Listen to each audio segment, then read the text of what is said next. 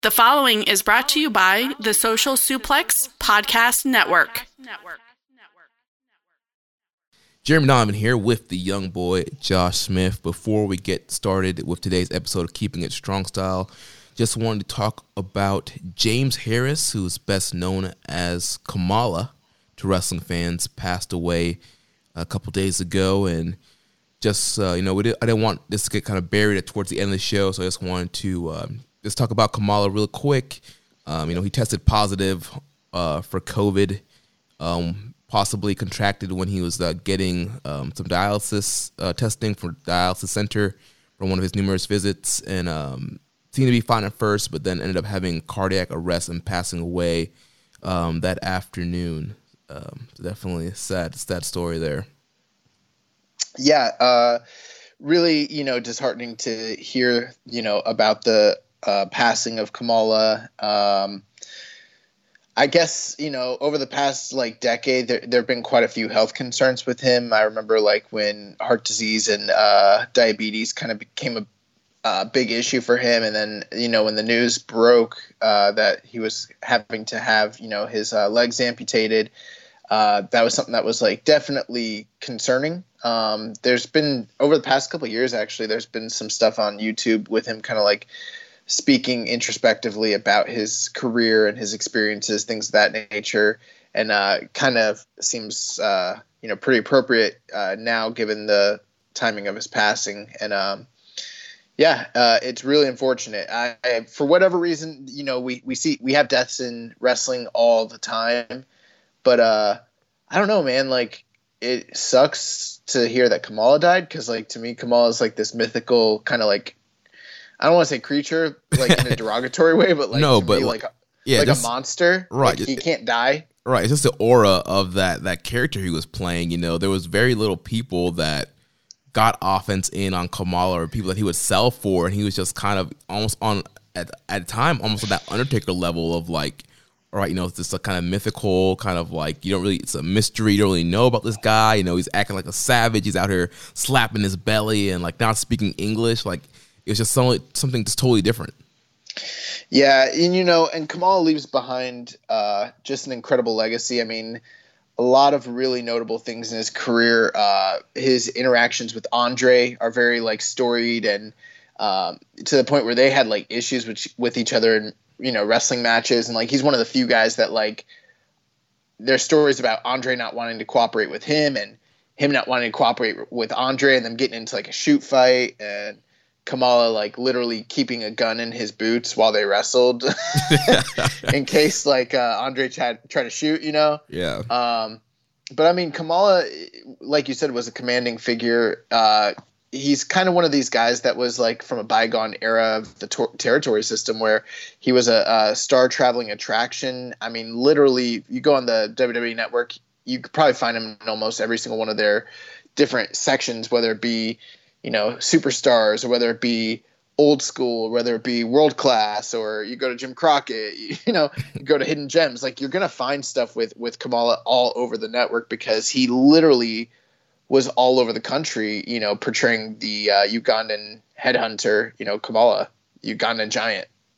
Yeah, you know, I'll, I'll always remember, you know, as a little kid watching wrestling, seeing Kamala coming out and just, you know, being like, "What is up with this guy? There's something you know, off with this guy and just, you know, all the matches and, you know, it's just his unique mannerisms and just how he interacted with other wrestlers. And I always remember like the, the matches with Undertaker, like finally seeing somebody like take him off his feet and just kind of how he was scared of the Undertaker and just all that kind of cool stuff like that. So, yeah, I actually, um, he was kind of what most people would consider past his prime by the time the Undertaker match took place in '92. Uh, what is that Survivor Series? I think so. Yeah uh, or maybe SummerSlam. I don't know. It's one of those. But uh, they had a uh, the first ever coffin match, which was like a precursor to the casket match. The difference here was you had to pin your opponent, and then once they were pinned, get them in the coffin, and then hammer it shut, uh, which are kind of convoluted rules. But um, some of the best work of Kamala's career, just like the facials and the selling, and it's it's one of those matches that like are very, it's very divisive because a lot of people watch it and think the match actually sucks, but like I watch it and I'm like, this is wrestling.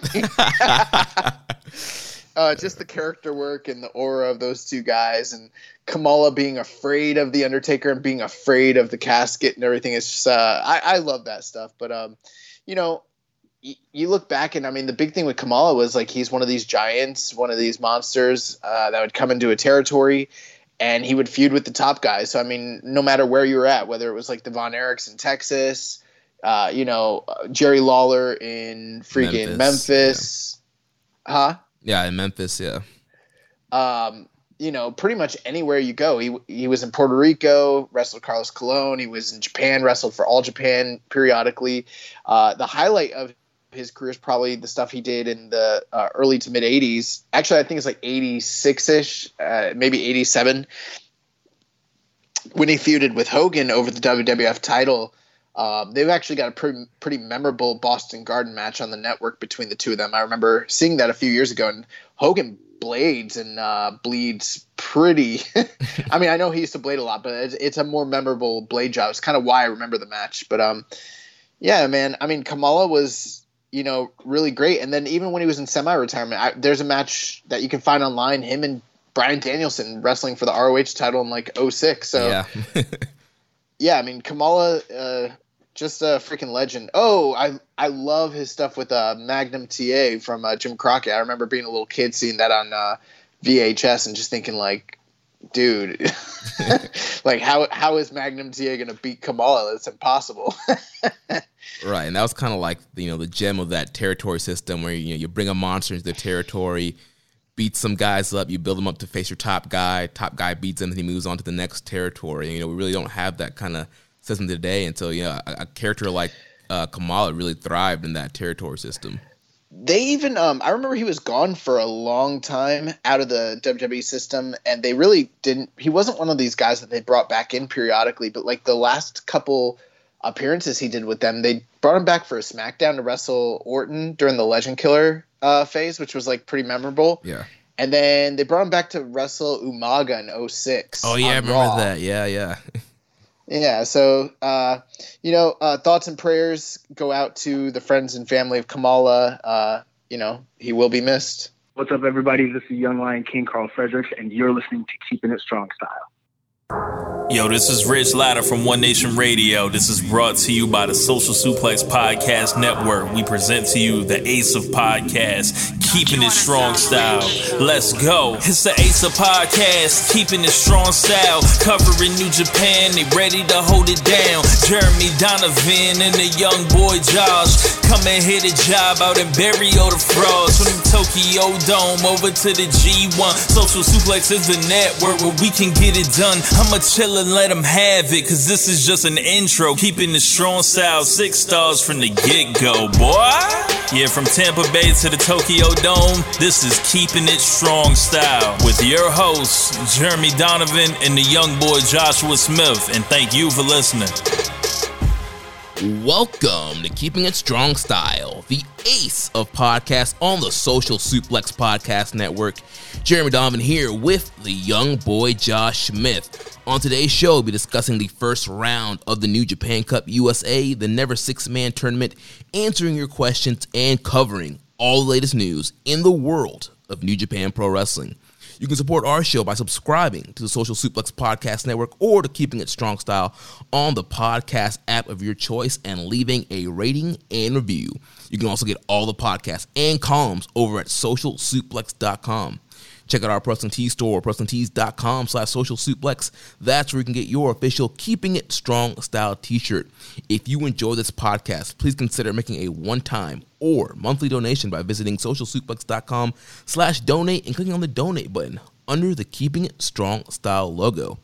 This week's episode is brought to you by Manscaped, who is the best in men's below the belt grooming. Manscaped offers precision engineered tools for your family jewels. They obsess over their technology developments to provide you the best tools for your grooming experience. Get 20% off and free shipping with the code SUPLEX at manscaped.com. That's 20% off with free shipping at manscaped.com and use our promo code SUPLEX. Young boy, how you doing, man? I am doing fantastic. You are listening to Keeping It Strong Style. You know what that means? It means you are a bright, wonderful, intelligent, well informed Puro head because only the diehards listen to this show and only the well informed. And that's what we're going to do tonight. We're going to inform you guys. We're going to give you our hot takes. We're going to push buttons. We're going to push boundaries. We're going to bury evil. We're going to do all that shit. Uh, yeah, it's definitely going to be a very informative show. We have tons of matches to talk about, tons of news, tons of storylines. We, we don't talk about matches. We talk about moments on this show, sir. Oh, oh my gosh. yeah. Fuck a spreadsheet. yeah, who who needs good matches when you can have moments? Yeah, who needs who needs to uh, appeal to all of the ratings of the wrestling fans across the uh, you know internet? Fuck that. It's about moments. uh, we got uh, some plenty of moments to talk about from this past weekend. So uh, we're gonna dive right into it. You know, we had a lot of shows that we watched this past weekend, and we watched them all using the NJPW EXT, the only browser extension for NJPWWorld.com, with features like dark mode, improved translations and layouts, custom and shared playlists, synchronized viewing parties, and much, much more. It takes NJPW World to the next level. You can visit NJPWEXT.us today for details, and make sure you follow uh, Danny on Twitter. Um, you never know when he's going to throw out a link for a viewing party. He had a viewing party on Friday for the New Japan Cup USA, the first round, which we're going to uh, jump into right now. And so, yo, how about this, Danny? Uh, how about we do a keeping it strong style uh, authorized viewing party one of these days? Just throwing it out there. Sounds good to me. Yeah, we can promote it, get all, get all listeners in there, uh, download the extensions, get on there, watching some good old New Japan but but we're gonna charge. we're gonna charge fifty bucks. no, uh, that it's not fifty bucks, Jeremy. It's fifty dollars annual. That breaks down to what? Divide that by twelve. It's like nothing. I mean, yeah, we're we're gonna we'll charge fifty dollars annual to do have viewing parties with us. We'll have we'll have classes about social media etiquette uh, hosted by me. Um, uh, Oh man, you know one thing I wanted to ask you. Uh, we didn't even approach it with the whole thing with the Kamala. Is it wrong that we like him, given that it's such a racially stereotyped uh, character, or we just let it kind of slide because it's like of of the era? yeah, it's one of those tricky things. I mean, it's definitely a, a, gimmick that wouldn't fly today, but I just think it was kind of one of those things as a part of that era and yes, it was a, a, very race racist, problematic gimmick, but at the same time, like you mentioned, he was pushed heavily, pretty much in every territory he went in. Uh, you know, featured strongly. He was considered a star. Um, there, it was, was, racist, but he got the bag. Exactly. So. Yeah, he got that payday. Nice man. So uh, let's talk about uh, New Japan Cup USA, the first round. This was the de- debut episode of New Japan Strong, which is now a weekly show airing on New Japan World every Friday. And uh, so we kicked off here. So it was in the Ocean View Pavilion uh, Center here in California. And that's where they've been filming these uh, NJPW Strong shows. And we had Alex Koslov returning to New Japan on commentary.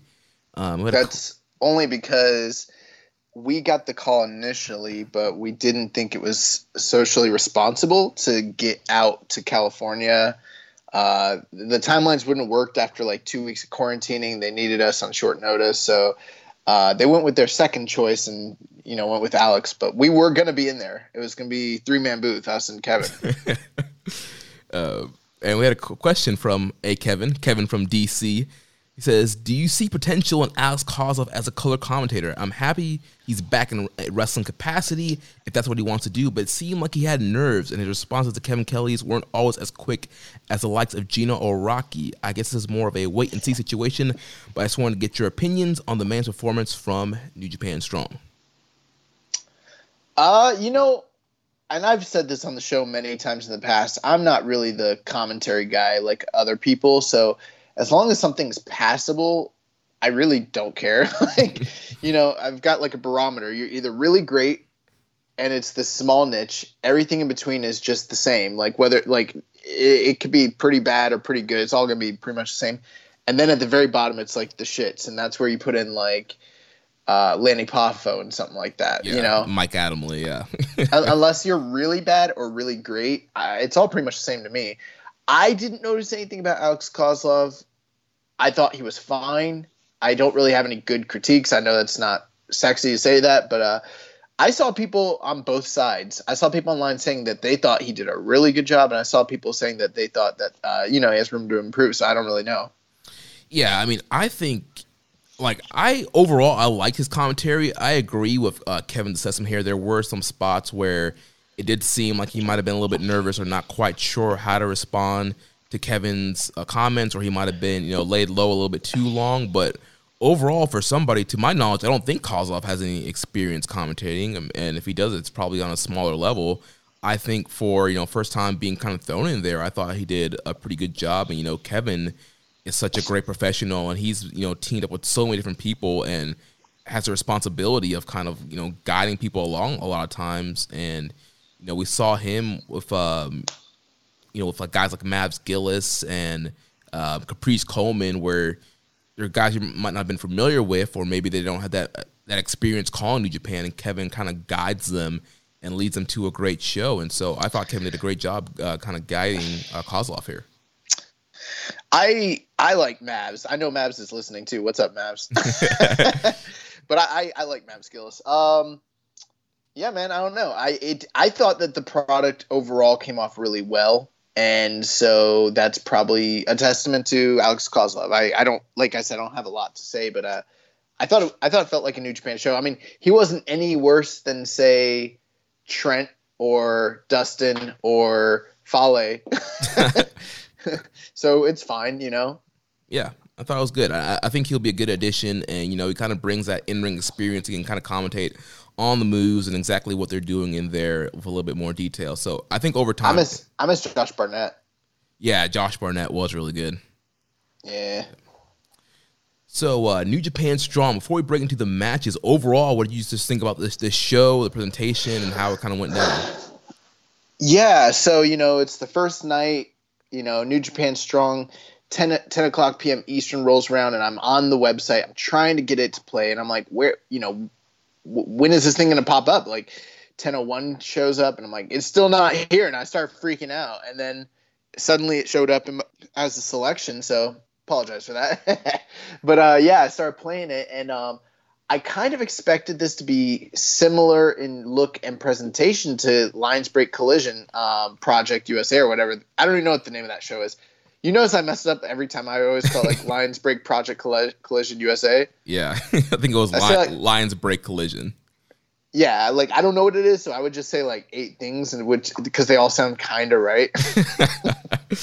but uh, I kind of expected it to be more of the same, and what I noticed right away was uh, New Japan Strong came in with a strong showing. They had incredible graphics, incredible. Uh, you know VTRs and videos and opening sequences. I mean, it looked like a, a, major league professional wrestling company more so than I would say even like Ring of Honor or MLW or even like Impact. Uh, and that's not just bias; that's honest. Like it had a really cool opening uh, montage, and then um, the set was the same set that they used previously, except they've beefed up the lights they beefed up the you know just the overall aura and look of it it looked like an actual New Japan, you know, set. And then the ring was the real dojo ring, uh, 20 by 20. If you notice the the one that they were using previously with the other canvas, that's got to be. It was definitely smaller. It could. It, I don't think it was 16, but it was at least an 18 foot ring,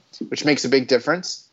Um, so they're using the authentic New Japan ring. I think it's the same one that they did like the LA shows in the past, like you know the ones with like Omega and uh, like Cody and San Francisco and all that stuff. So it just felt and looked and sounded like I was watching real New Japan and not a produce show, which even if the action wasn't necessarily that the look the presentation was so much so that I like was like, man, I'm watching New Japan for real now, which I, I loved. Yeah, man, absolutely agree with you. Presentation was great, graphics are great, music, the the the VTRs are great. I even love the touch of having you know, Japanese ring announcing for when the guys uh, came out. That definitely, you know, kind of added to that feel. Like, all right, I'm watching a New Japan show, and it, it took the presentation of Lions Break Collision and you know bumped it up a next a next level. You know, Lions Break Collision was cool, but you know it was mainly around surrounding around the young Lions and know, some other guys outside New Japan. But now we're getting more of the main roster from New Japan. We're bumping it up, making it you know high quality product, and you know I think New Japan Strong is going to have a, a strong run and possibly being one of the best wrestling TV shows of the year.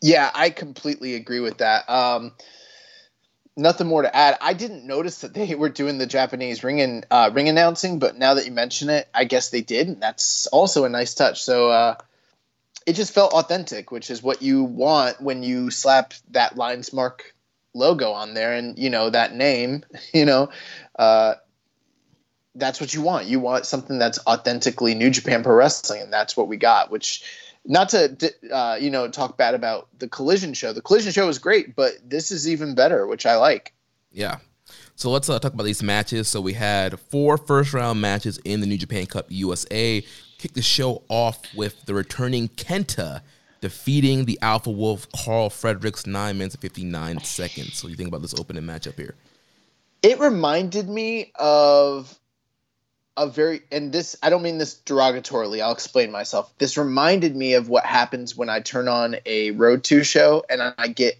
a match like the one we got earlier this week with like uh Nagata against Gabriel Kidd.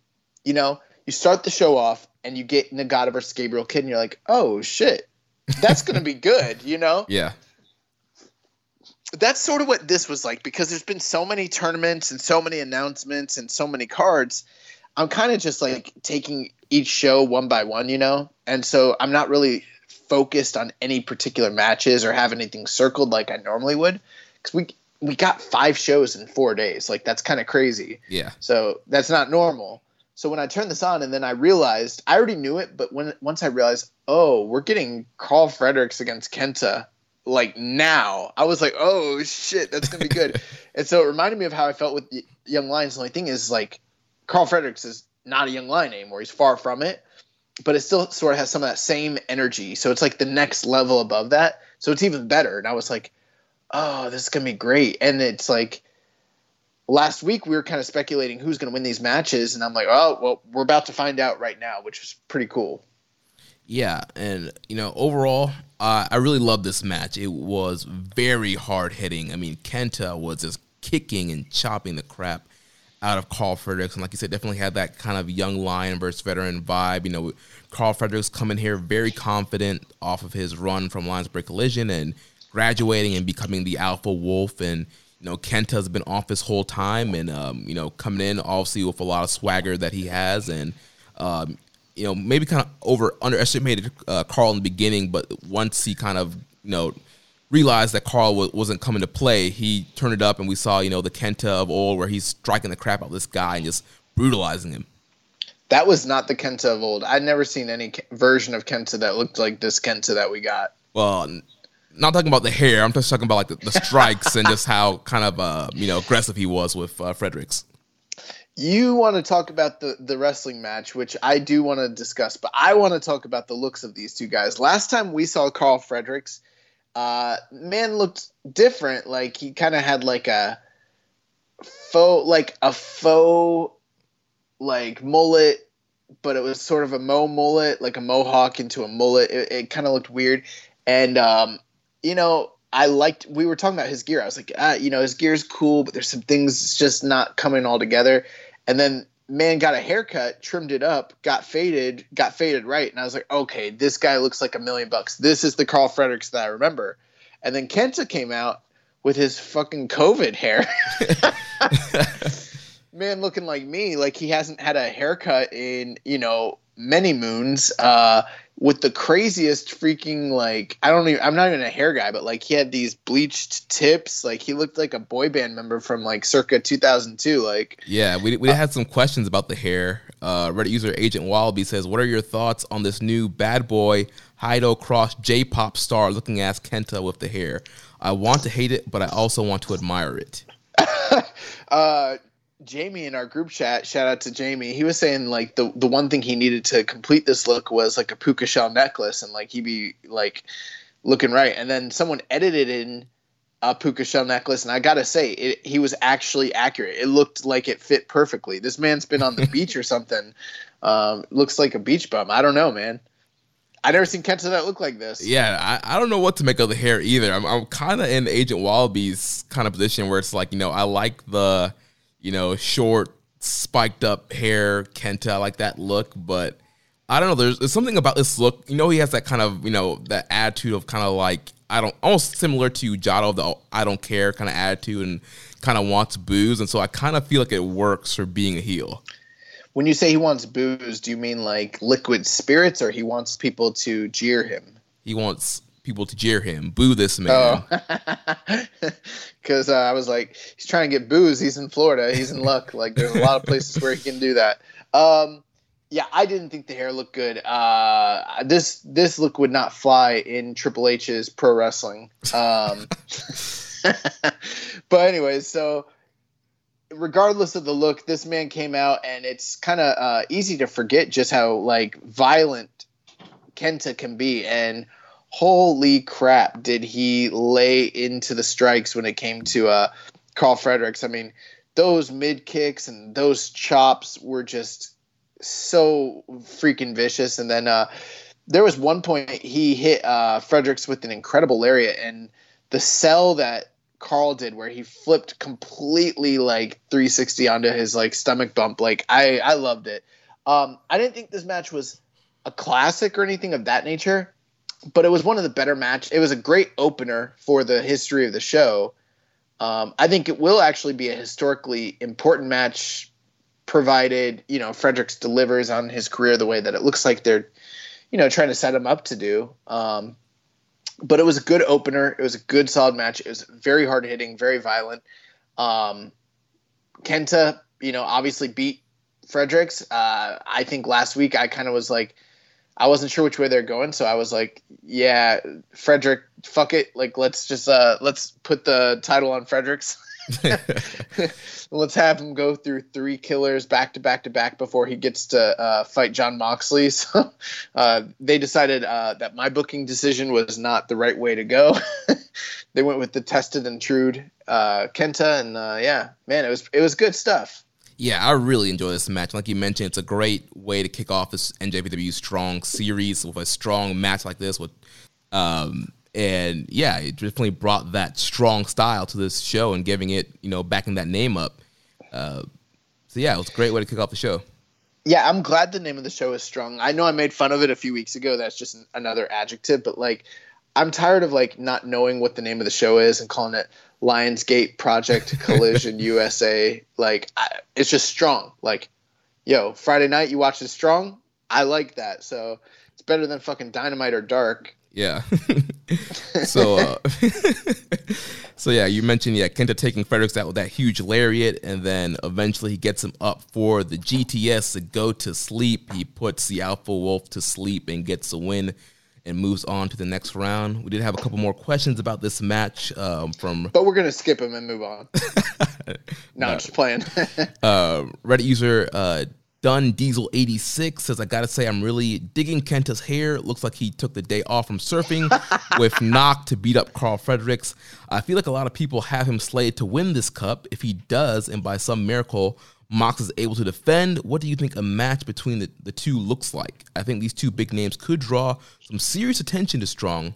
Also, if you had to recommend any match of Kenta's before his run in NXT, which match would it be? Thanks for all the great content, fellas. Keep up the good work. Oh wow. Um, yeah. So I mean, I totally agree that there's sort of like a surfer aesthetic when it comes to Kenta. Um, yeah, hundred percent. Um, as far as the other portion of what he was kind of discussing there, when you look at the layout, we we talked last week about people we could potentially see win this tournament. You know, and there's quite a few names were like yes, no, yes, no. He was definitely one of the heavy favorites. But when you kind of consider hypothetically, if the winner of this tournament does eventually fight John Moxley specifically for the title, then there probably is no more marketable guy for him to fight in this tournament than Kenta. Is is there anyone else that you think is a better money make on paper a better money making match than Kenta John Moxley. No, I think that's that's the best match, and that's kind of why I predicted Kenta win this whole thing. Because you look, you know, especially if they're facing John Moxley, like you know, you got to make it worth you know Moxley's time, and it's got to be a big, you know, I know there's no audience, but a big, you know, quote unquote drawing. You know, we're drawing eyeballs for right now. A, a match that's going to generate buzz, and I think a Kenta Moxley match would do that. Yeah, and that's a big if. That's you know, I don't think the match with Moxley is for sure a given. Um, I listened to Rocky Romero on the uh, Wrestling Observer Live this past week, and he had some interesting uh, statements that I'd like to discuss later on in the show. But uh, we'll talk about that a little bit later on uh, in this review. But yeah, absolutely, I think he's one of the guys that makes the most sense if, in fact, that's what your aim is, is to set up a marketable match for Jon Moxley. He's the guy. Um, as far as a Kenta match that I could recommend, I mean, there's a lot. I think probably the he they've had so many matches with one another, but the very famous match with him and Marufuji, I think from 06 is probably like the highest recommendation I could probably give. Yeah, for me, uh, I thought about you know all of his matches that he had with uh, Daniel Bryan in Ring of Honor. There was one really great one.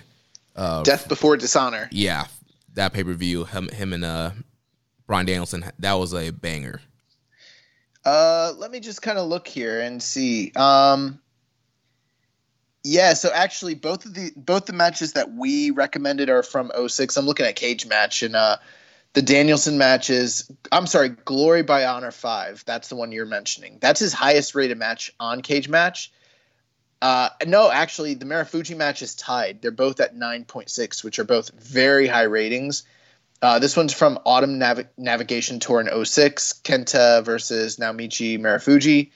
Um, yeah, both very, very, very highly rated. I mean, there's quite a few other ones, but like those are probably if you're just gonna go for super high end stuff, those are the top two, I'd say. Yep. Yeah, check it out. Um, and then last question here about this uh, matchup. Uh, Kevin from DC he says, "I know Corona is affecting everyone differently, but that being said, when did Kento Miyahara sign for New Japan, sneak his way into the New Japan Cup USA tournament? I'm looking at you, Kenta. That flow is not working for me. That sound is not looking so spicy. Not looking too spicy." His look kind of in a way reminded me more of like uh, Katsuhiko Nakajima than it did Marufuji, but or no, he said uh, Miyahara. Miyahara, yeah. Yeah. Eh. Oh well. so moving on to the next matchup here, we have Jeff Cobb defeating Tanga Loa eight minutes and forty five seconds with Tour of the Islands. Yeah, I uh, recently met Tanga Loa a few weeks ago uh, at an undisclosed wrestling event that I was a part of, and uh, nice guy. Um, this match I would say uh, I, I, it was good. It was okay, like, but it didn't blow me away or anything of that nature. Like, I thought it was. Um, I don't know if I which one I liked the least, whether it was this one or the um, the next match we're going to talk about with. Uh, God, why am I forgetting Chase Owens and um, Dave Finlay? But I would put both of them probably on the same like level. They they were not terrible, but they weren't great. They were just kind of like there. Uh, and they're fine, I guess, for opening round matches. Yeah, I think we can kind of just lump them together because nothing really, you know, impactful really happened in either of those matches. So the following match with David Finlay defeating Chase Owens, nine minutes and forty six seconds. So like you mentioned, to me they were kind of you know gentlemen three matches, just some really right. solid matches. You know, nothing spectacular, nothing out of this world. Um, some some things I I will com- commend the guys on. I thought Chase Owens was in some of the best shape that I've seen him be in in literally years. I'm maybe three or four years. Like he has lost a lot of weight, and we've been talking on the show for a while how like he's such a great worker, but he's someone who needs to improve his look, and he's definitely taken steps to do that. Um, same thing. You know what? Same thing with um, Dave Finlay. Yeah, same Dave Finlay with, looks great. Yeah same thing with Tanga Loa. Uh, I, I, don't know if I could say the same thing about Jeff Cobb, but I mean Jeff Cobb is Jeff Cobb, so I mean it, it works for him one way or the other. But uh, I thought everyone looked good. Um, you know, given the fact that all these guys were coming in off of not having wrestled literally in four, five months, I thought they all seemed to, you know, put in pretty good showings, but the matches weren't anything like blow away. These were kind of just fine filler matches in the first round of the tournament. Yeah, I mean, I thought Tanga Loa. I mean, he looked fine. You know, we really don't see him that often in singles matches, so you know, obviously this was an eight minute match, and obviously this match was really designed, to, you know, get Cobb over and move him to the next round. So yeah, I thought that was fun. And you know, we've you know saying you know Chase Owens praises for a long time on the show, and I thought you know he did have a lot of good kind of transitions and um, different um, holes that he was doing in that matchup. But overall, once again, nice little nine minute match to uh, get David Finlay over, and nothing too special there. So two two fine matches there. So let's move on. Um, well, at this point in the tournament, we've got Kenta uh, slotted to go up against Jeff Cobb in the second round, and then uh, we had Dave Finlay win leading into the final match of the night, which was um, Tama Tonga of the Bullet Club and God taking on uh, Ring of Honor's uh, Brody King. And is Brody King still a member of Villain Enterprises? I don't think he is, right? He's not. He released a video on Twitter a few weeks ago talking about, um, you know, he's tired of being in the shadow and, you know, he's, um, I forget the verbiage he used, but pretty much he pretty much kind of made it clear in a way that he wasn't, you know, under anybody anymore and he's just on his own. He's all, all for violence. I'm not tied to anybody that has done anything that's less than you know, savory or favorable. I would like to distance myself from certain parties in the future going forward for the betterment of my career. so I'm no longer part of any sort of affiliations or clubs or enterprises going forward. Essentially, uh, that was kind of the gist gist of the video. Uh, but it was you know kind nice. of in, in character and you know you know pushing this new kind of violence gimmick that he's going to be doing when when Ring of Honor returns.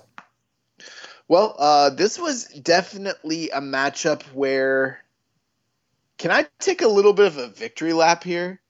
Go for it. I believe I said last week that I thought Tama Tonga is on the verge of potentially being ready for a push.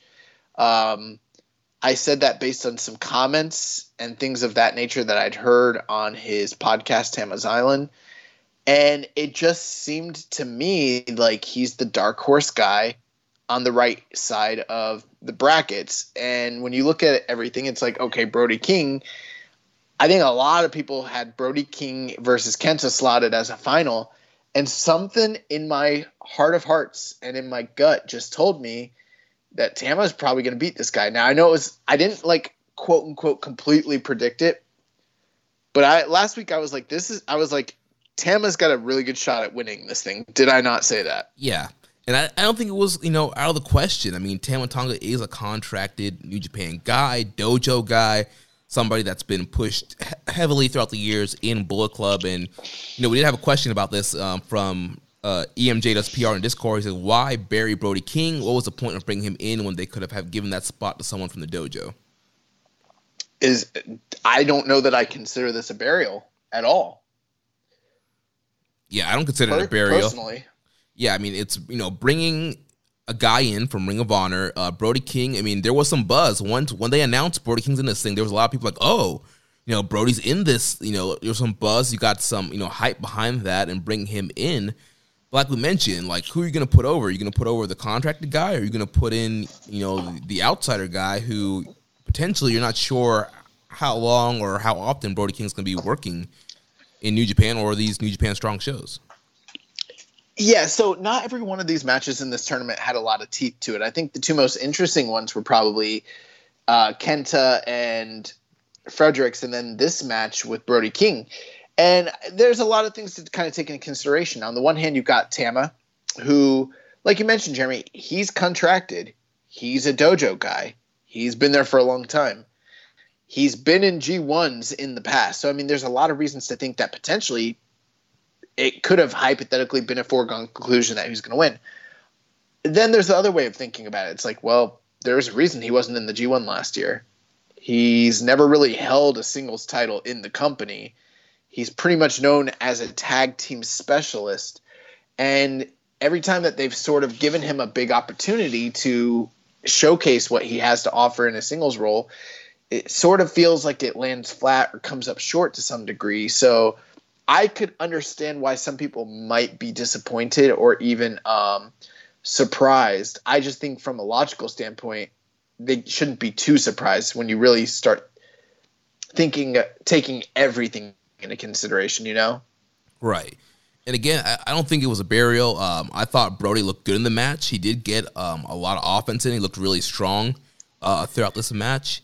Um, yeah, it, might have been a burial if you know if it was you know just a you know gun stun from the from the bell and kind of a squash match. But these guys had a little bit of time to work.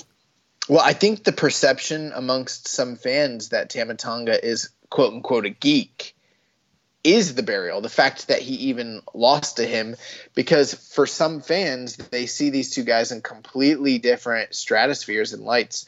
But you know, in the kayfabe of New Japan, I don't know that that really is the case. You know, right. maybe in and you know what? I don't even know if in Ring of Honor because in Ring of Honor they tend to really treat the New Japan guys very well. Uh, New Japan's clearly the A side in that uh, relationship. So, but in the greater scheme of wrestling fandom, you know, on the independent scene and internationally, I would say to some degree Brody King might have more cachet as a singles name than Tama Tonga does that doesn't mean that this was a burial. Uh, one has to keep in mind that a lot of finishers are very protected in New Japan, and one of those protected finishers is the gun stun. Um, you know, Karl Anderson, when he hit you with it, you were pretty much going to lose, uh, and he passed that on to Tama Tonga, and Tama Tonga has beaten plenty of top name guys with that move. I think he even like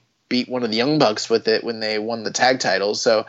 Uh, um, it's a it's a tried, true, and proven like finisher that like he hit Brody King with it. He hit it clean. Once he hit it, I was like, oh, he beat him. yeah. Um, and a lot of people might have been worried about the match quality here with Tama Tonga, but honestly, I think this is one of Tama's better singles matches that he's had in his run in New Japan. Oh, it was match of the night for me. Um, yeah, I, I really enjoyed this. I couldn't believe what I was seeing. Like, it's not that we have gone to bat for Tama Tonga over the years in the history of this podcast where we've been like, this guy is so athletic, he's so gifted, he's so charismatic. Like, there was a point where we were like advocating that he should like get a singles push and a title run of some sort. You know, not not a IWGP or anything, but you know, maybe maybe a never shot or a US or something. And then every G1 he would like make us look like idiots and we are like, so we stopped doing that for a long time. We stopped like really kind of pushing for this guy. We're like, he's a good tag team wrestler. we changed our tone. And then this man came out and had a good ass wrestling match with no shenanigans, no bullshit, athletic as fuck. He's in great shape. I don't know that I'd like him not having a beard though, by the way. I mm, think it looks right. it looks it looks fucking weird. but but other than that, uh, he looked great. And um I thought they told a really good story, and when it was all said and done, I went like three and a half on on what like a ten minute match. I thought it was great. Yeah, I was also three and a half. Yeah, I thought it was a really good match, really good back and forth. I thought you know Tama looked really good, and I'm actually excited to see him. You know what the rest of his matches are going to look like in this tournament, and just this kind of new singles run. You mentioned, you know, he's made comments on Tama's Island and other, you know, different publications that he does want to get into singles wrestling. He feels like he's kind of done everything there is to do as a tag team in New Japan, and so he is going to be focusing more on singles. And obviously, with them not being able to go to Japan and being on New Japan Strong, it doesn't make a lot of sense for him to go singles and focus on that goal. And so, yeah, I'm looking forward to seeing what this kind of run looks like. Yeah, I, I thought it was good. Um, yeah, nothing much more to say there. But um, now that things are kind of evening out, let's very briefly just kind of discuss. Um, I mean, you got Cobb and Kent on one side, and then you got Finlay and Tama on the other side. And if you were just going based off favorites, based off of their trajectory and their their status in New Japan, a Kenta versus Tama Tonga all Bullet Club final doesn't really seem to be too far outside of the realm of possibilities here. Yeah, honestly, like when, when I look at these two matches, that seems like what's going to happen. I don't know that it's going to happen. I mean, you could always. There's a lot of things you could do. I don't know that I push Cobb over Kenta at this point. You could, but I think the Kenta is more of a lock, and he'll pro- he's probably still the favorite guy to win, and probably for me too. Right. I think the thing But, too uh, we have to remember with Kenta, you know, he just, you know, the last time we saw him, he was in the main event getting a double title shot. So he Yeah. he's he's up there. Yeah, and he did really well in the G1 last year, and he had the big money feud with uh, Shibata, and then not only that, you know, he had a giant never title run for a little bit there as well. So I mean, in his short time in New Japan, he's done quite a bit. Plus, just being the legend that he is, it makes the most sense. On the opposite side of things, it's like okay, you got Tama, and then you got uh, your boy Dave Finlay. It's like Finlay's a guy that they've never really gone with in a singles role. And I feel like if he wins, he's only winning to lose to Kenta personally. Or to maybe set up some sort of thing for maybe Finjuice down the road, even though I know, you know, um, what's his face is injured, but that's that's one angle you could take. Plus, I don't know how long these guys are going to stay in the states, so you kind of have to think about long term storytelling beyond just the tournament. Like what what kind of angles and feuds might they be trying to set up, similar to like what they did on the Collision show? So maybe there's some of that element there. But I wouldn't be opposed to the idea of an All Bullet Club finale, just because there's so much speculation about a potential civil war down the road with what's going on with Evil and what's going on potentially with Jay White and kent is definitely in that mix. And what if this is some sort of U.S. precursor or even extension of what might be happening down the road with Bullet Club? That's, and I know I'm not usually a big fan of like the fantasy booking or th- stuff like that, but this one's kind of like right in front of your face. Right. It's definitely a very intriguing story. You know, Tama, he's he's a Bullet Club OG, and you know, Kenta is somebody they just added within the last year, and Right. you really don't know kind of where they're, you know, how well they really work together. You know, we hear on Tama's uh, Island, he talked about the Bullet Club formation and just kind of, you know, people's roles in Bullet Club, and you know, Tama was supposed to kind of take that Karl Anderson role of kind of being the second in command under Kenny, and that quite didn't happen. And then Jay White took over, and I really don't feel like Tama kind of assumed that second in command role, even with Jay White. And then with Kenta coming in, I feel like Kenta kind of shot to the top and kind of went into that second in command role. So I'm wondering if there's some kind of heat there or, you know, just a different, you know, mentality between both of these guys. Honestly, if you want my opinion, if anybody's like quote unquote second in command, it's maybe Fale. Mm. Yeah. But the Bull Club, you know, we've talked about it over the years, the changes it's gone through. But the one thing I think is that there is not really the structure that they had, un, like ever since Kenny Omega left. You know, um, there really is not that sort of thing, and that's one of the um, when they first did the Civil War the other like two years ago, and um, Tama was kind of talking about like there is no leader. We're all equal. There never was a leader. The Bull Club has no leaders, which clearly was never the case. Like they clearly had leaders and generals, things of that nature. And then a few months later, he's like, "Oh, Jay White is the leader."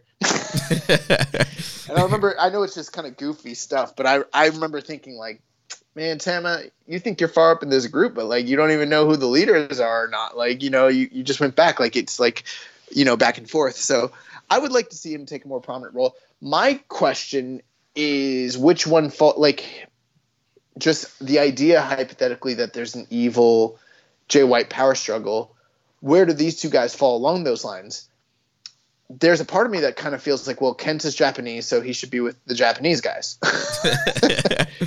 but I actually don't think that's the case based on some comments that we've seen from Tama online with Twitter and then also on his podcast, where he seems to be welcoming to the idea of evil uh, being in the group and kind of you know taking the helm while COVID is going on. And we haven't really heard anything from Kenta in that regard, or even really Jay White. And anything we have heard is kind of cryptic and against you know evil. So I'm sort of thinking that that might be the the indication of their potential allegiances. And they might not they might not do this at all, but I think it would be a really interesting thing to do if you go with those two guys. Yeah, and it'd be interesting to see how the match goes down. You know, a lot of times when we see Bullet Club versus Bullet Club guys, there tends to be one guy who's more of the cheater, while another guy's you know trying to play a little bit more clean and try to have a fair matchup between you know his stablemate. So it'll be interesting to see the dynamic of just how even the match structure is between these two guys.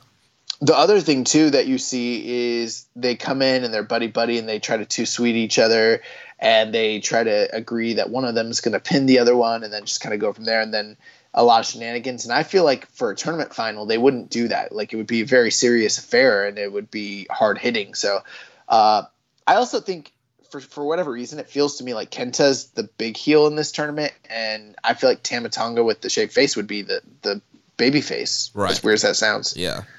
Um, I kind of like. I'm still holding out hope. I think. Uh, I think Tama might be the um, the dark horse in this one, but you know, I think most people have Kenta favored. Um, one last thing on this before we move on. Um, so this past week on Wrestling Observer Live, Rocky Romero's on the show talking about Strong, and he was saying like going forward, and we kind of knew this, but he just kind of reconfirmed that Strong is a weekly show. It's going to be like the spiritual successor to that the Access show, and they're going to continue to just do more and more footage even after the tournament's over. But when they asked about Jon Moxley, he didn't say specifically that they're for sure like that the winner of this tournament is going to fight Jon Moxley specifically. He didn't commit to that but he kind of alluded to it, you know? Yeah. And, and it's been interesting on the show. They've never, they are not showing any footage of Jon Moxley with the U.S. title. They're not saying his name. They're just like, the winner's getting a future shot at the champion. And like, we don't know who the champion is. right. Well, in, Right in, in some of the promos that the guys have done leading into this, they they all mentioned facing Moxley, but yeah, on the actual show, they really haven't mentioned him. Um, but one thing that Rocky said that makes me believe that they might be actually waiting until the travel ban is lifted and people can go to Japan to do a match with Jon because I think that honestly that's the only way that it's gonna they're either gonna strip him or they're gonna do a match in Japan one or the other. He said that the winner of this thing will probably likely end up having to defend his title shot. Hmm. Uh, that's not an official confirmation. You know, it's not like the show said this, but it's an offhanded comment that I heard Rocky make on Observer Live, where he's like, "Yeah, given the COVID situation, the winner will probably have to uh, defend their shot, similar like a G1 thing." So I think that that's what they're waiting for. Is like they're kind of waiting on the status of the travel bans, and then if they can get Jon, you know, to Japan, and then they can get whoever's going to challenge him, most likely Kenta, then we kind of go from there. Right. Also, too, another thing they could be waiting for, what we mentioned last week, um, you know, All Out is uh, coming up in a couple of weeks here. Uh, maybe they're waiting. That maybe they know that Moxley's losing the AEW title, and so they're going to wait until after that match so they could then have him drop the U.S. title. If that, But, could, if but I'm the- telling you right now, he's not wrestling in, in America for any other competitor. yeah, Even it's just not happening. Like the only way it's going to happen is if if it's in Japan. Yeah, that that we've seen that kind of in the past, and so I'm saying like if there was a small little chance that he was going to wrestle in the U.S., he'd have to get rid of that AEW title first. But yeah, the match will Right. probably happen in Japan whenever um, know, the trail ban is lifted and people from the states can go to Japan. Yeah, I mean, if it was Northeast Wrestling and they didn't have any sort of like streaming, then that's one thing. But because it's New Japan and it is stre- streamed and it is one of their competitors in the marketplace, there's no way that they're doing that. Um, so before we move on, we have some uh, questions here uh, about this matchup and just uh, New Japan Strong. Uh, so, question from Agent Wallaby says: If Tama Tonga goes full stop with the heel BS and actually tries to be a competent wrestler, do you guys think he has the ability to work at the, the level at the level top guy? Will No Bear Tama be a new mythical wrestler? Uh, I like I like that no beard uh, Tama. Um, yeah, he looked really good. It, it looked like he was delivering on the sorts of things that we've always sort of uh, believed he was capable of delivering. You know, um, I wouldn't say that we know that he can wrestle to the level of you know the top level of New Japan because New Japan has such a high level. But I mean, I don't know, man. I was more entertained in this 10 minute match with Tama than I have been in uh, by any evil match in like this whole calendar year that I can really remember. So I don't know if, if if the bar is as low as it is right now. Maybe he could be champion. Who knows? I don't know. Yeah, I mean, yeah, I think there's still more to be seen. Um, I definitely think also the U.S. title would be a great place for him to start. I think maybe even eventually, you know, if the double title split in the future, an IC run could be kind of good. So I definitely think um, there's definitely room to grow and just see kind of where he goes from here. I do one thing I wanted to say. I don't think they should have made this the New Japan Cup of America. Like they should have just called it something else. Yeah, like I don't like the I don't know. The, and it, and it, literally anything else. It could have been anything, just not like I'm not a big fan of them doing the same tournament in America, but just calling it of America. Like you know, yeah. Like I mean, if you're if, if you're gonna do a tournament, do like just a new tournament with a new name. Right. Yeah. Like I don't know, like a, a strong eight tournament, something. You know, it could have been very simple, like nothing out of this world. Bro, but. strong eight is already an infinitely better name than New Japan Cup of America. I like that. It's that's a good name. Yeah, that works. So yeah, they they could have called it. They got the King of Pro Wrestling over there. They could have done the King of Strong Style over here. Anything. Yeah. I don't know. Yeah, the KOSS tournament. yeah, the cost, the annual cost Invitational. uh, next question here from Sci-Fod Yas says, have just started listening to your podcast, enjoying it already. With a bloated bullet club, do you see any of the current members turning face once everyone's back in Japan? I think that's a possibility. Um, but you know, if okay, let's think about it. How many we have two heel uh, factions in New Japan right now. We've got Bullet Club and Suzuki-gun, and those are like pure heel factions. Every everything else is either tweener or or face. So I don't know that they necessarily need more faces. Um, if my guess from a historical perspective, I would say they'd probably we'd probably end up with some heel leaning tweeners or face le- we're to get tweeners out of this whoever splits off we're not getting full baby face because we already have that with Hontai and then chaos is already like face leaning as well so i think we get something kind of in between yeah i mean depending on how a split happens i mean maybe you, you get a couple guys that end up going full face and a couple guys end up going tweeners it just depends on how they split it like we're kind of assuming it's going to be a dead on split in two down the middle, but who knows? Right. There are different factions within Bull Club. I mean, all the Tongans are very strong together. I mean, they could all split off completely and do their own thing while Jay White does his own thing and Evil does his own thing. So there could be multiple ways this club could be split up.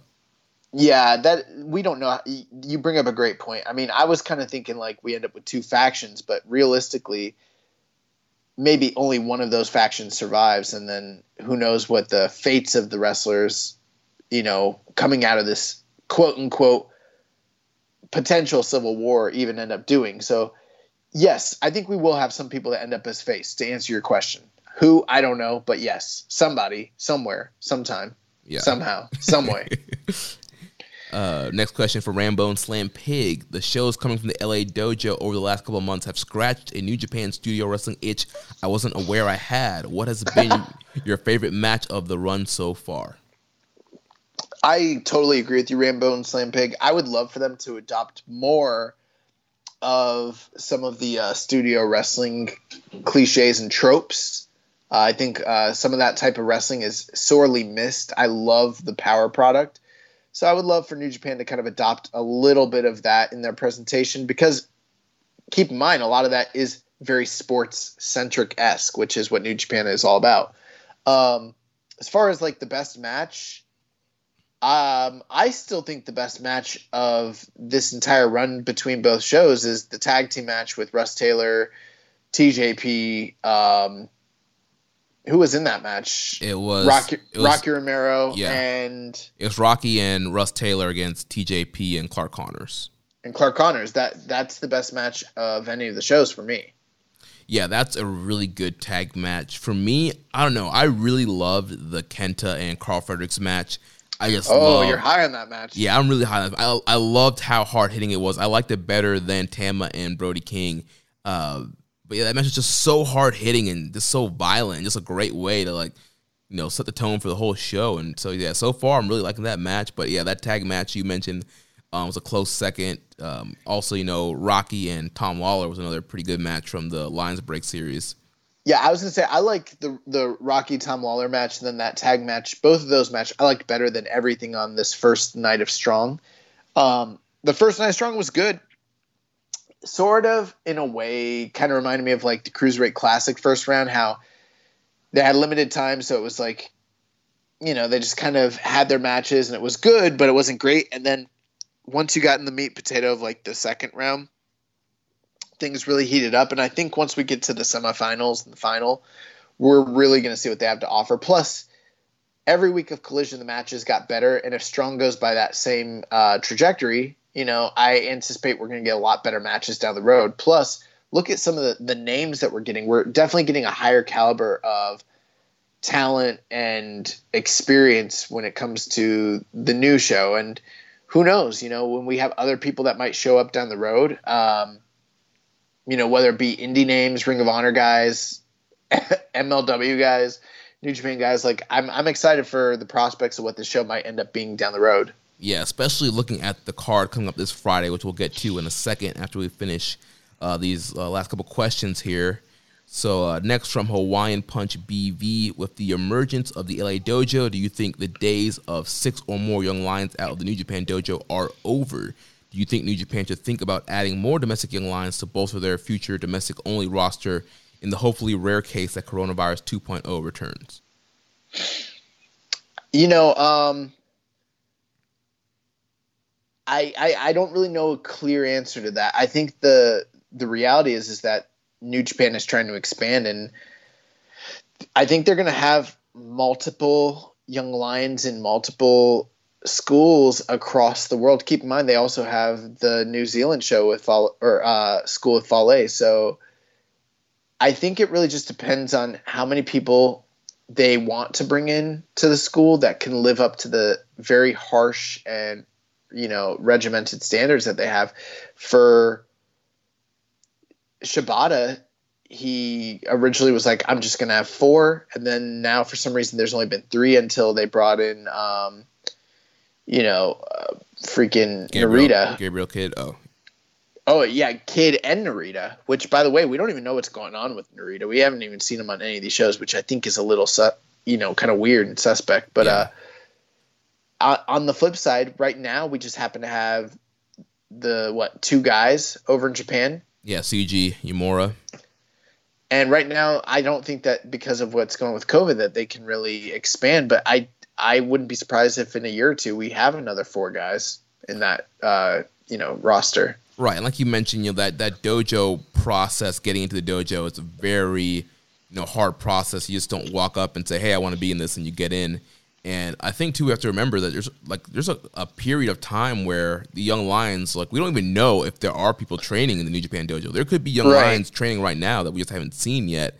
And then eventually, who knows? Maybe in six months we start seeing you know guys pop up on shows. So there is a time period where they are strictly in the dojo and training, and we don't see them at all um, on the screen, even as ringside attendants. Right. So yeah, so I, I think eventually, I think too, like you mentioned with COVID, also it could be uh, maybe they've closed off letting people into the dojo for right now and taking new classes. Not 100 percent sure, but I think eventually, once things are back to normal, I think like you mentioned, all three dojos will have normal, you know, four to five class sizes of guys that are competing all across the country. Yeah, and I mean, who knows? Like we saw Narita kind of go on excursion, and he's in the uh, LA dojo.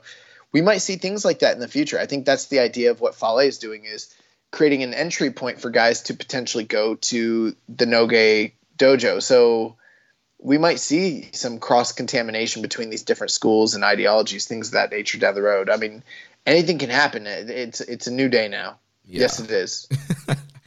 As far as the second part of the question about um, adding more young lions to the uh, the LA dojo, um, I don't think there should be a, a huge rush on that. I think it should be the same process. You you really you find the guys who you really think uh, have what it takes and can, can excel in that dojo. Uh, as far as domestic shows, I mean, there there's tons of indie talent. There's their partnership with Ring of Honor. We're starting to see them work with MLW. So there's different talent sources that they can use to continue to bolster up the strong roster without trying to, you know, find a bunch of guys to throw in the LA dojo. I hear the Warhorse is available. No, no, no, no, no, no. Warhorse rules ass. No. You know who I would like to see that's out there? Maybe Daniel Makabe. Mm, yes, we were watching some uh, Daniel Makabe a few weeks ago. Yeah, Makabe uh, would be great. Some people don't want to hear that, but I'd like to see Daniel Makabe come out there. Why? Do people not like Daniel Makabe? Yeah, a lot of people don't like Daniel Makabe. Oh, I didn't know that. But I like Daniel Makabe, so fuck him. I mean, I like the match that I a couple matches that we watched uh, a few weekends ago. Yeah. But uh, moving on to the next question, uh, Reddit user Viking Pain says I was listening to Wrestling Observer Radio on YouTube, and Bryan had an interview with Rocky, and Rocky said the NJPW Strong is going to be a weekly thing now. Now, if that said, do you guys think we may be getting a G1 30 USA edition like they're doing with the New Japan Cup? Maybe the winner gets a chance to face the G1 30 winner for the briefcase at a show like King of Pro Wrestling. Yeah, you know, I kind of thought of that. I, I I don't think it's outside of the realm of possibilities, but I kind of hope they don't do that. It's like we're getting we're getting a tournament now. We've gotten so many tournaments in such a short amount of time, and it's like we've we in the past praised the brilliance of doing a tournament in this kind of era. It's like, all right, there's stakes. You don't need a lot of personal, you know, vendettas or reasons for it. Like it's it's sports centric, but enough is enough, man. I mean, King of Pro Wrestling tournament, the six man tournament, New Japan Cup tournament, New Japan Cup of USA tournament, the G1 is coming up. I mean, this is getting like overblown. And I feel like I, I, I forgot a tournament in the midst of all this. Like, um, also, I don't like the idea that they're doing a whole G1 over there, but then they would hypothetically do one over here so that they could unify to have, you know, that doesn't make sense. Yeah. Um, I would rather them just kind of New New Japan Strong should just focus on establishing themselves and their show, and maybe not worry so much about what happens with the G1 in Japan necessarily. Yeah, I agree with you. And kind of like you were saying earlier, I don't I don't like the whole you know New Japan Cup of USA, and I wouldn't like you know a G1 30, a G1 Climax of USA. Uh, I think it kind of messes up with kind of the tournament history as you're when you're looking back and uh, trying to um, you know look at tournament history and stuff like that.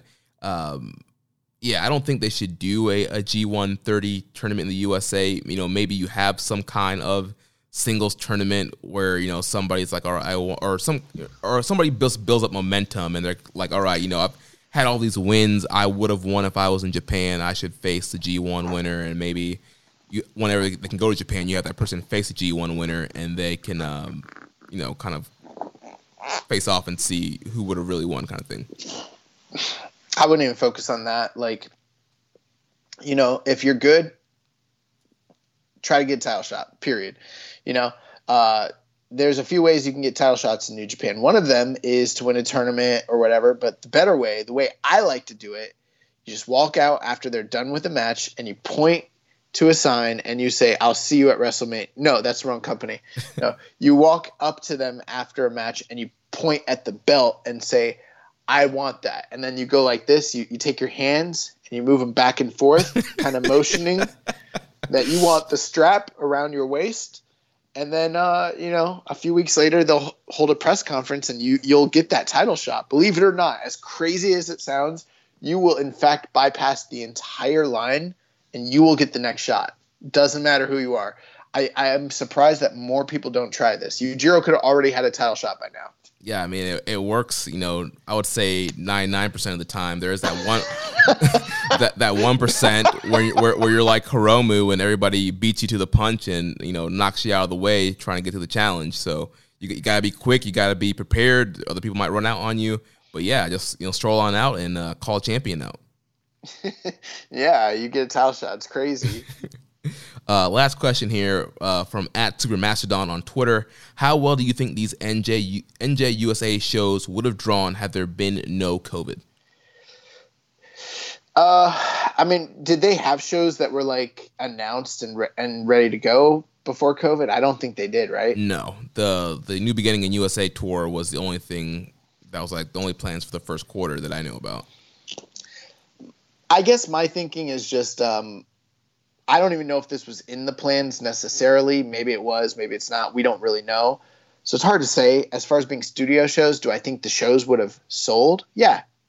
Yeah, I, I do. I mean, they sell out that studio for Championship Wrestling of Hollywood. So I'm sure, just like the power shows sell out, I'm sure that the uh, you know strong shows will sell out. Now, if they were trying to tour with it in 1,000 to 1,500 seat arenas, I don't know about that. You know, that's totally different beast. But to do a TV taping, Full Sail style, yeah, sure.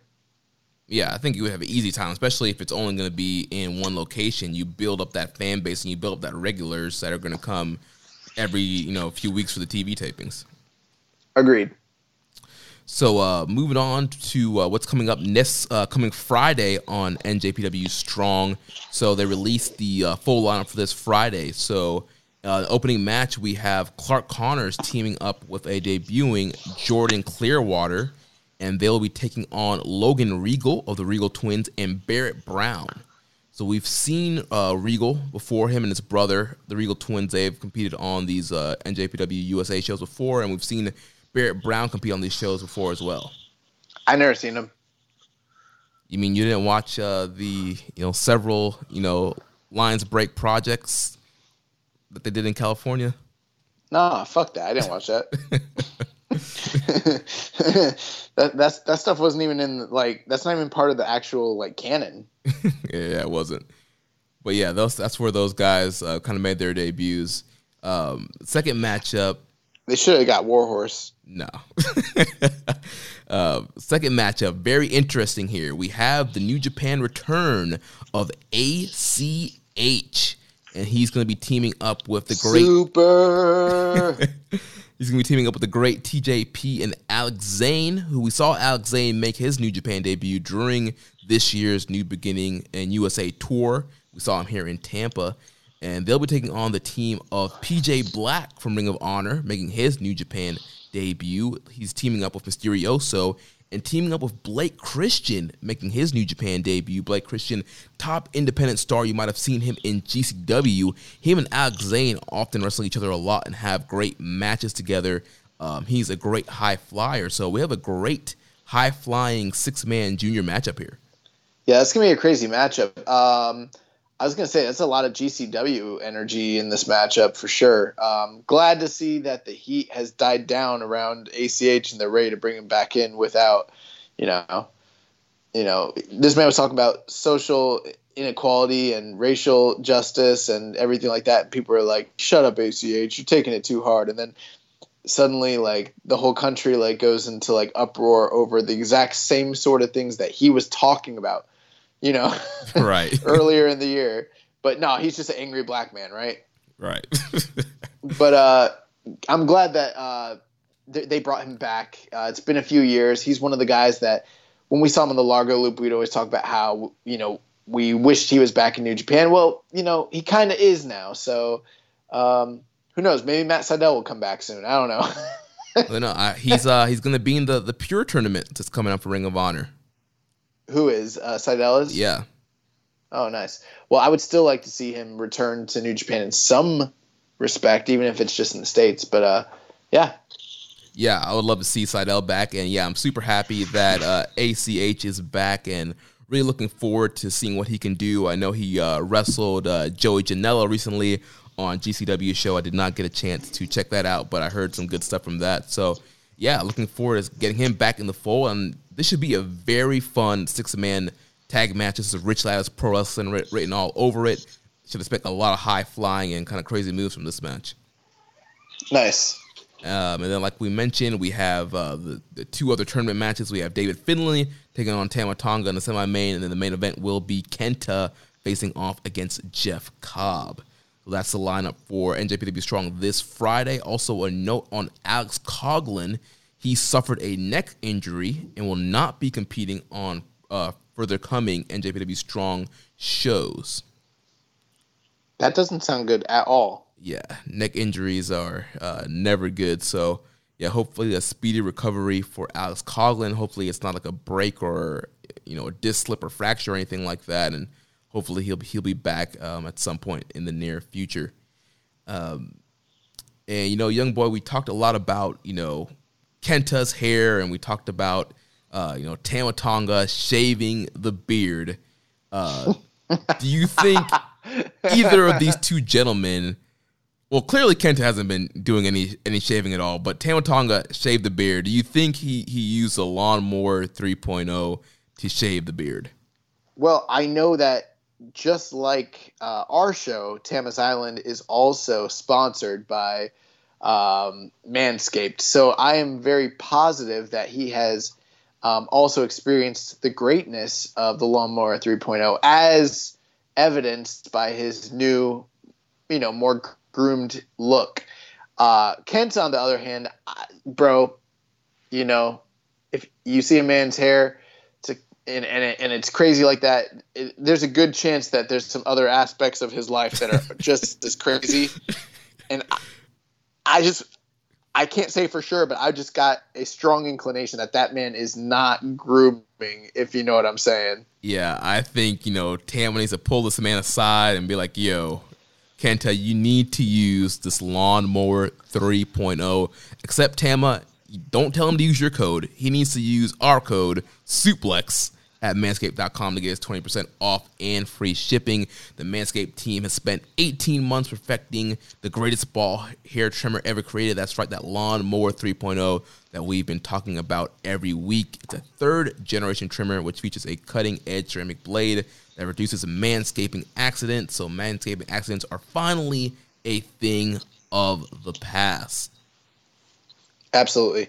And it has, you know, we talked about it every week the cool LED light feature that illuminates grooming areas for closer and more precise trimming. Um, also, they upgraded the uh, motor there, 7,000 RPM quiet stroke technology. So, if you're listening to us right now, we want you to experience the Lawnmower 3.0 and all the other great products from manscaped.com. So, go to manscaped.com, put in the promo code SUPLEX. You get 20% off and free shipping, and you can be looking fresh and clean like the bad boy Tama Tonga. Yeah, let me tell you guys, if you uh, miss out on uh, taking advantage of this uh, offer, you're dead to us. no, but in all seriousness, like the the products that uh, are innovated and offered through Manscaped are just top of the line, like next level, and you know, it's one of those things where I didn't know I needed it until I used it, and then once I had it, I couldn't imagine, you know, continuing without it. And so it's one of those things where, trust me, guys, let us hook you up with the free shipping and the twenty percent off, and uh, do yourself a favor and place an order, and you won't regret it. Nice. So now we're gonna move on to Summer Struggle Tour and talk about the Never Open Six Man Tournament. Um, I don't know if you've seen this. Summer Struggle. uh, what an apt name for these four shows. it, it's a great name for this tour, but I've renamed it um, Blue Justice's Summer Slap Fest. Um. I was going to call it the Summer Slog because it was so hard to get through. But yeah, uh, your name's good too. Yeah, because you know Yuji Nagata's been all over this tour, slapping up Suzuki, slapping up Young Lions um, in tag matches. Uh, Yuji Nagata's just been killing it on this tour. So, uh, yeah, bro, Blue Justice still fucks. um, so one note before we get started with these shows, uh, Hiroshi Tanahashi had appeared on a television show on August first, where another person on the show later tested positive for COVID nineteen. Uh, Tanahashi was never in close proximity with the person who tested positive. Uh, he went under three different types of COVID testing and passed all three tests, so he was cleared to compete on these four shows for the uh, trios tournament. Nice. I'm glad to hear the Ace is in good health. And so, as we go through these uh, four Summer Struggle shows, I think for the non tournament matches, we should just kind of breeze through and go through the results unless there's some kind of story element, um, and then we can get to the tournament matches. Yeah, and and in full disclosure, I know you watched these entire shows. I watched the I watched all the tournament matches. I watched a majority of the first show, but it got to a point where like with my life, things just been kind of crazy. This weekend was nuts, you know, four show, five shows, four days. uh, I, I started thinking about. It. I was like, you know, this isn't exactly the G1. this isn't exactly a grade one climax. So I did, in full disclosure, kind of just breeze through a lot of these undercard matches. Although I did stick around to make sure that I caught a lot of the story elements and listen to the backstage comments because there are quite a few different stories that are, uh, you know, brewing on this undercard for sure. Yeah, and I think that's one thing they did great for this whole stretch here of these four shows. There was a lot of promos and angles and a lot of stuff advancing rivalries um, building to Jingu and a lot of great stuff coming out of the Never six man tournament. So these are one of these shows like, yeah, you know, if you don't have time, I, I get you skipping through matches, but if you're watching all these shows, they did offer something a little bit different and did advance stories all throughout the shows. Different. so uh, starting off with the first show here, Summer Struggle, uh, August 6th. So we had Yuji Nagata defeating Gabriel Kidd 18 minutes and 12 seconds. Uh, second matchup, we had Hiroshi Tenzan and Master Wato defeating Ryusuke Taguchi and Yota Tsuji in 9 minutes and 54 seconds. Uh, we did have a question here from Highest Fly Flow. He says, What do you guys think is the Wato gimmick? In my opinion, he is a master, not sure of what, on the way to becoming a grandmaster. And maybe Tenzan is already a grandmaster and helping Wato become that. uh, that's like probably the best explanation that I have heard because that makes sense. So, because he's on his way to being the grandmaster, way to the grandmaster. Right. He is just a master at this point. But to me, like calling him a master would be like um, I used to work at this. I had this one job one time where they called all of us uh, managers. like we were all project managers but we were just regular employees. You know what I mean? Right. And so, so like, I feel like them calling him master is the same thing as when they called us managers. Like, what they mean by master is like novice, like not not a man because we weren't managers of shit, and he's not a master of shit either. so it's kind of the same thing. But I, I will say though, uh, Tenzan man, does it get any more supported than him. This man's out here. He's supporting Wato. He's supporting Kojima. He wants both of them to do their best. You know, Tenzan's a man you want to have in your squad. He's gonna always have your back. Yeah, bro. I need someone in my life to gas me up the way that uh, Tenzan does for his boys. Like you definitely don't do it. No one else in my life does it. I need someone who hypes me the way Tenzan hypes Wato. uh, I'll try better. Uh, so uh, moving on, we had um, Chaos team of Goto, Ishii, and Yoshihashi defeating the team of Great Bash Heel, Makabe, and Honma, and Satoshi Kojima. So also it's a non-tournament match, so just to kind of help build up some momentum here for uh, the Chaos team. Then we move on. We had Suzuki Gun team of Taichi, Yoshinobu Kanemaru, and Zack Sabre Jr. defeating the Golden Aces, Hiroshi Tanahashi, Kota Ibushi, and Yuya Uemura um, this was also again a non-tournament matchup, but the key thing with this matchup here, there was a angle after the match. So um, once again, you know, Golden Aces here on the losing end of things, and we've kind of seen this kind of you know disappointment in um, from Ibushi to Tanahashi, and kind of Tanahashi kind of struggling to win matches. And so after the match, uh, Sabre and Taichi they kick out a fallen Tanahashi after the bell. Uh, Bushi was on the outside and kind of, you know, lost in thought. He finally comes back in the ring for a very late save, but he gets kicked down. Then Taichi and Sabre hold Tanahashi up and dare Ibushi to kick him. And Ibushi, he acts like he's thinking about actually going through and um, and doing this and um, kicking uh, Tanahashi. Um, and but he waited too long, and then Sabre and Taichi threw him out of the ring. Um, then Ibushi walked to the back on his own while Tanahashi was helped to the back. So yeah, this was one of the more surprising aspects of what's going on uh, in the storylines. So I mean, like you mentioned, they're definitely playing up the idea that Tanahashi's kind of washed, he's kind of shot. Uh, in the backstage comments, you know, it's it's it's widely like kind of known that Ibushi sort of sees Tanahashi as being like a god to him is what he calls it or you know here in the states we might say he's like a legend or like a mentor you know someone that he idolizes uh, and he called him like one of his like one of his idols, basically. And Tanahashi hasn't really been living up to that recently, ever since they lost the tag titles. And he's been struggling with his knees, his movements, you know, making tags, getting beat up in matches, you know, kind of dropping the ball. And it's the, there's been mounting frustration for Ibushi. Um, I was surprised at this moment in the match where the Dangerous Tekkers sort of offered um, you know, they the night before they started like alluding to the idea of Ibushi like joining them, and then they like offered a chance for him to like hit the Kamigoye on um, Tanahashi, and like it did appear like he was thinking or considering it. Yeah. Which um, I don't know how, how what did you feel about this because I wasn't sure that I liked it really. Yeah, it was definitely it, it was it, I don't know it was weird, but weird in a good way. I mean, they're definitely telling an interesting story here. You know, Tanahashi, like you mentioned, is Ibushi's role model. Somebody looks up to. He calls him a god. He wants to be. It's always wanted to be like Tanahashi, and it's kind of been you know him teaming up with Tanahashi has been like a dream come true, and he's really, for the most part, enjoyed you know teaming with Tanahashi and then winning the titles.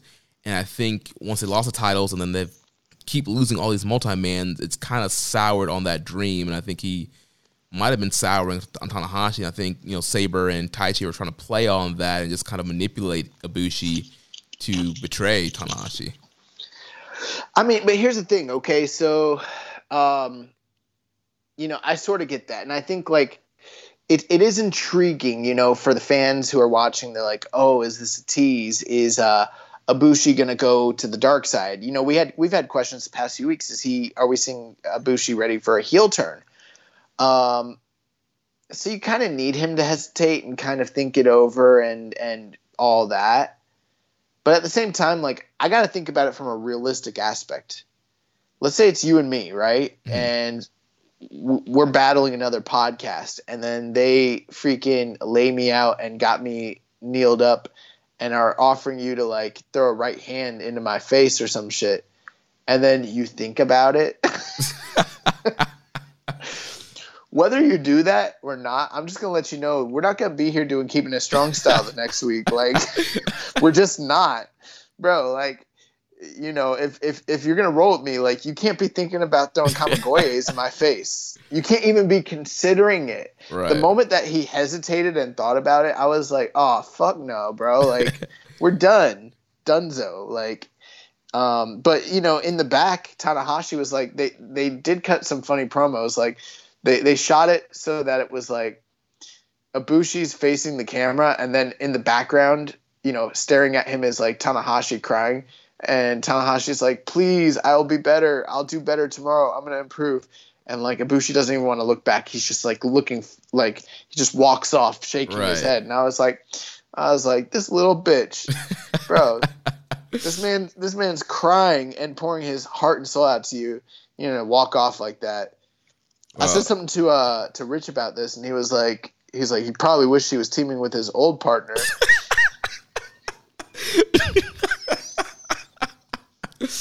Oh my gosh. He's like he didn't problems like this when he was with Kenny.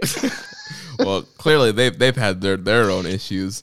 Um, but yeah, I, I, think it works because Tanahashi is so heartbroken and, and feel like he's letting Ibushi down. I feel like if they were kind of on the same level and and maybe they had kind of been going back and forth, maybe on the wins and losses, I think maybe it'd been a little more questionable. But I, I, I think its story works how it's going right now.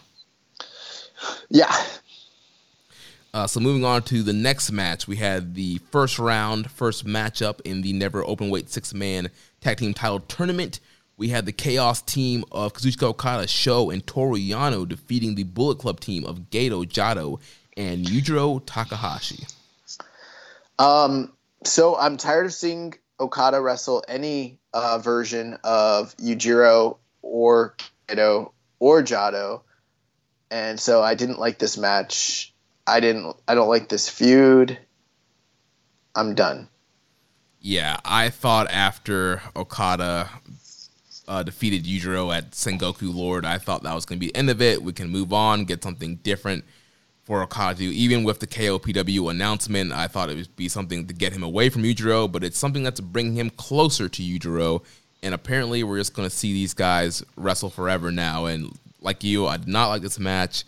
Probably the wor- the worst match of the tournament, and I'm over seeing Jado and Gedo wrestle. I'm over seeing Okada and Yujiro wrestle. Uh, just kind of done of it. But unfortunately, Josh, we're not done because after uh, the Chaos team won this match, Okada got on the mic. He cut a promo and he challenged Yujiro to a first round match in the KOPW tournament. And he announced his stipulation. He said that he um, challenges him to a three on one handicap match with Gedo and Jado. Yeah, I don't want to see it. and then um, later, uh, my my my one question though is when they talk about uh, doing that, what are the stipulations? Are we talking Texas Tornado rules, or do they have to tag in? Is this an elimination match or nah? Uh, so that, that's really my only real. And then th- my other real question is, when will it end? When will this end? I don't want to watch them anymore. When will this end? Hopefully, this KOPW match will be the blow off. There's also a backstage promo. Where... Oh, we we. All right, listen. I before we even get to, it, I'm just gonna say this is called the King KOJW, King of Jag Wrestling, because this tournament is a bunch of Jags. fuck, fuck, fuck a King of Pro Wrestling, bro. Uh, so we, we had Yujiro. He in a backstage promo said what his stipulation was going to be, and he wants a lumberjack match where all the lumberjacks will have belts, and when somebody thrown outside, the lumberjacks are going to whip either Okada or Yujiro when they fall outside the ring. Yeah, and they've started to uh, sort of play into this, showing um, Gedo using his belt uh, to whip people, and that's kind of becoming a, a major centerpiece of the story. So, um, surprisingly, I'm actually more in favor of uh, Yujiro's stipulation than I am of Okada's, but I would prefer for them to just not wrestle. Same here.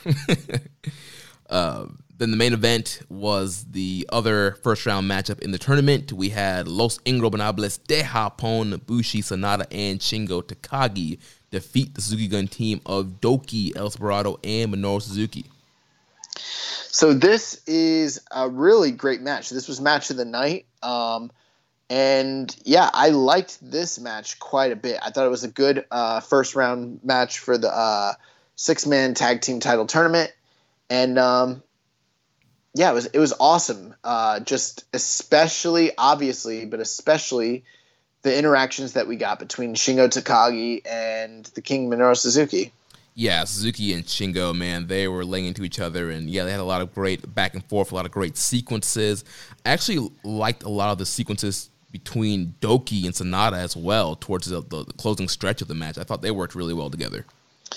Bro, that's because Doki's good yeah, you know, I, I gave Doki a hard time, you know, last year when he was in Best Super Juniors, and uh, I wasn't a fan of Doki, but man, I, am slowly, you know, turning around on Doki, and he's been, you know, pretty impressive uh, since uh, New Japan's return from um, return to action. It's one of those things, man. We are now picking up on the fact that Doki is good, and now because we watch every show, we know this to be a fact. We have empirical evidence he's good.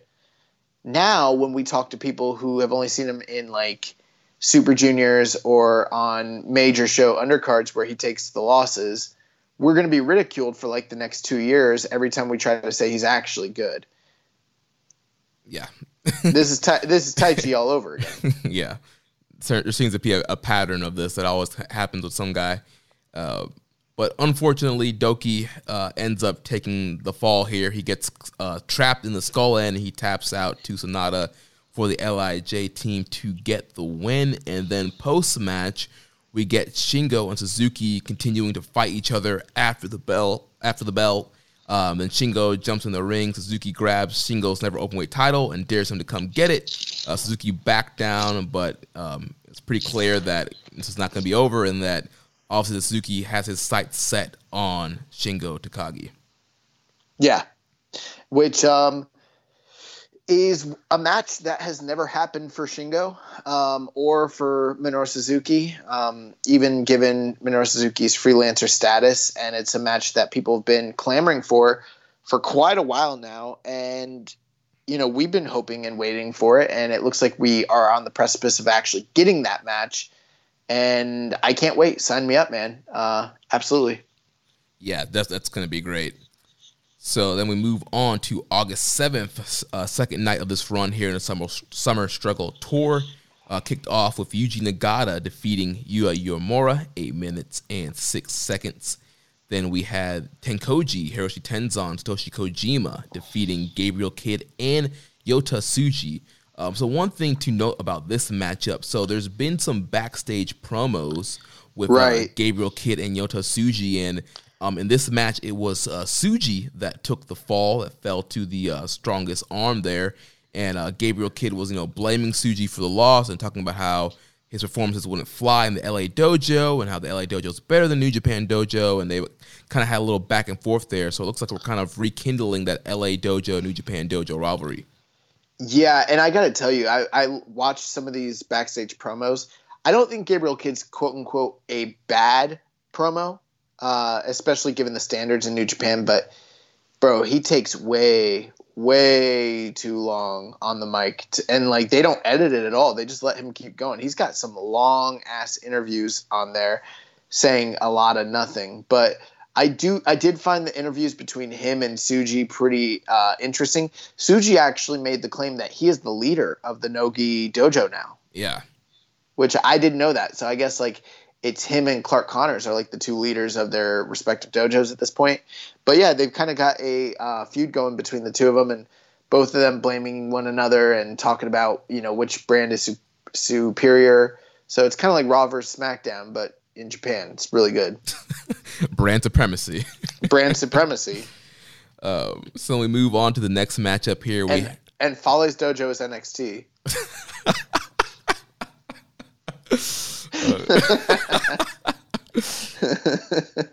Uh, next matchup here, uh, Chaos team of Okada, Sho, and Toru Yano. Non non tournament matchup here. They defeat the Suzuki Gun team of Doki, El Desperado, and Minoru Suzuki. Uh, Sho ends up getting the win via submission, and I make a note of that here because throughout these tours, we're going to see Sho getting a lot of submission wins, and it's going to kind of build to something that's going to come later on in the tournament.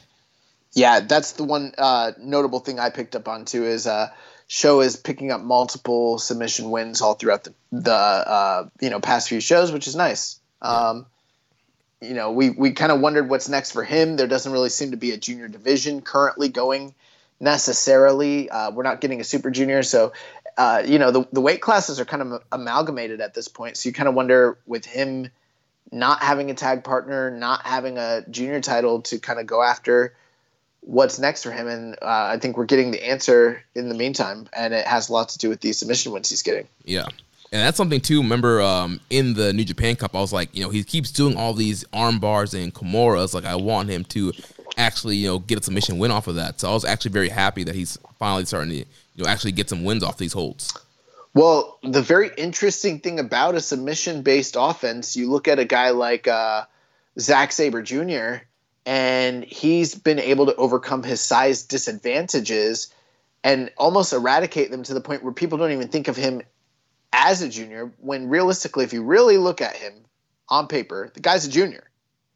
I mean, he has height, but look at his weight, look at his build.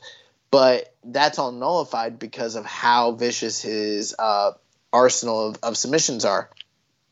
I think you can kind of do the same thing with a guy like Sho. We've talked about his disadvantages when it comes to size, but it's like if you're going to be a junior who moves up, you need to have some sort of element that gives you the edge.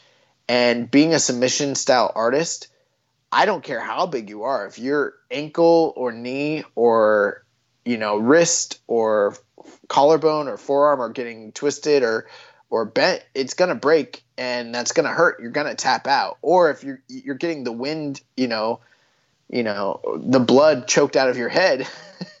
Doesn't matter if you're 300, 400 pounds, like you, you're gonna go to sleep. So uh, I think that that's a good angle to take if you do hypothetically want to uh, have them compete with heavyweights. Yeah, that's great. Great point there.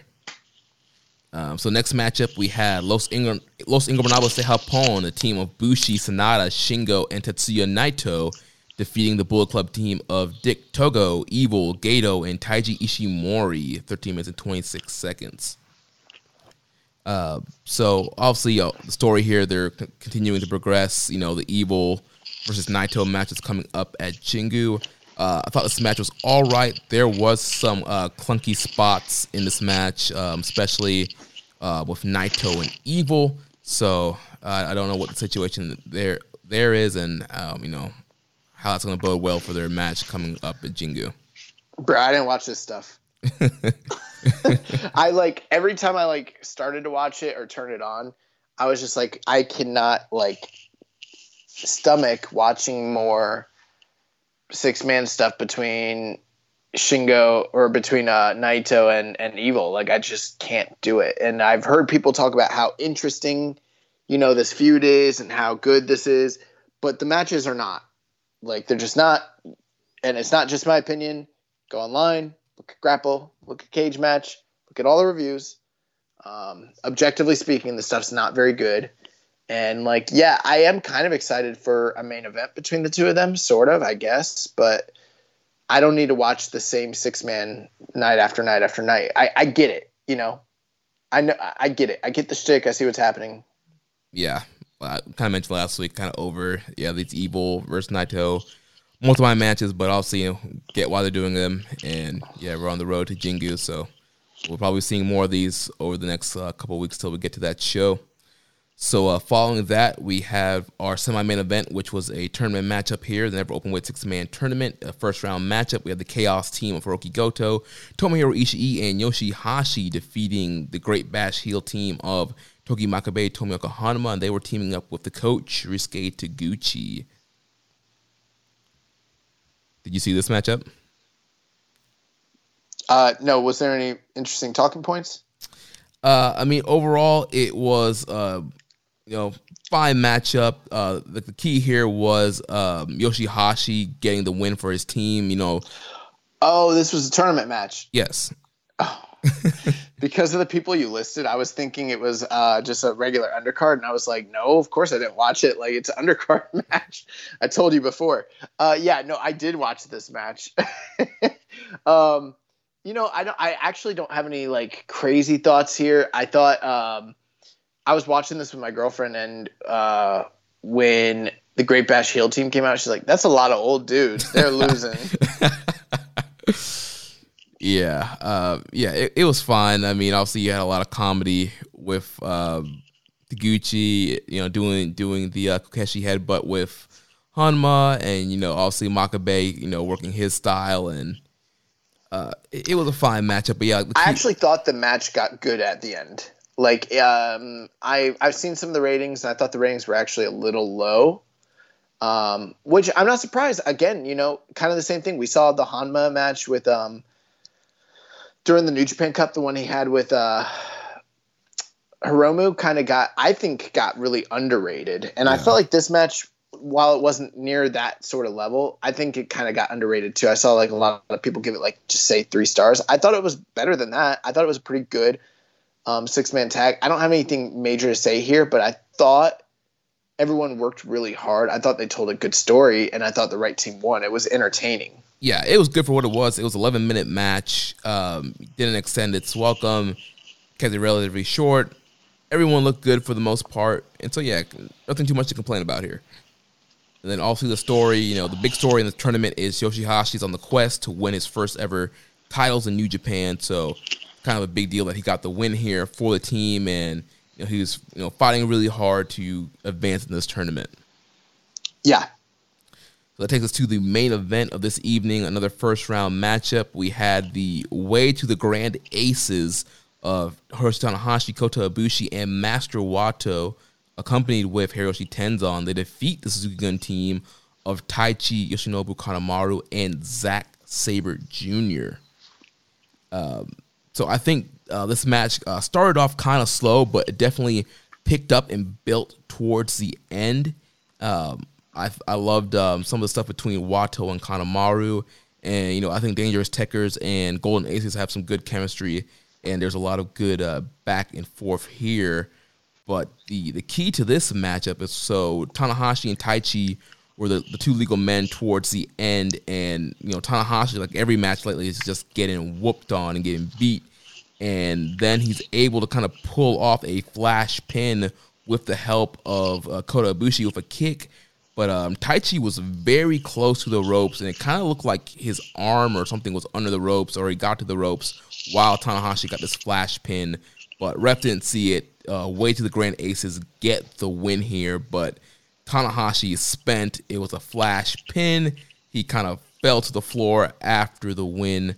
Uh, and then afterwards, uh, Sabre gets a heel hook on Tanahashi after the closing bell, and then Taichi um, goes outside after Ibushi uh, after a high kick, and then um, Sabre and Taichi they taunt Ibushi, and they're once again tempting him to turn on Ibushi, and it was really great. They did have the translations for this. You know, they were you know saying, "Look at him. You know, he might have won, but look how he is. You know, he's always in this position. He's failing you."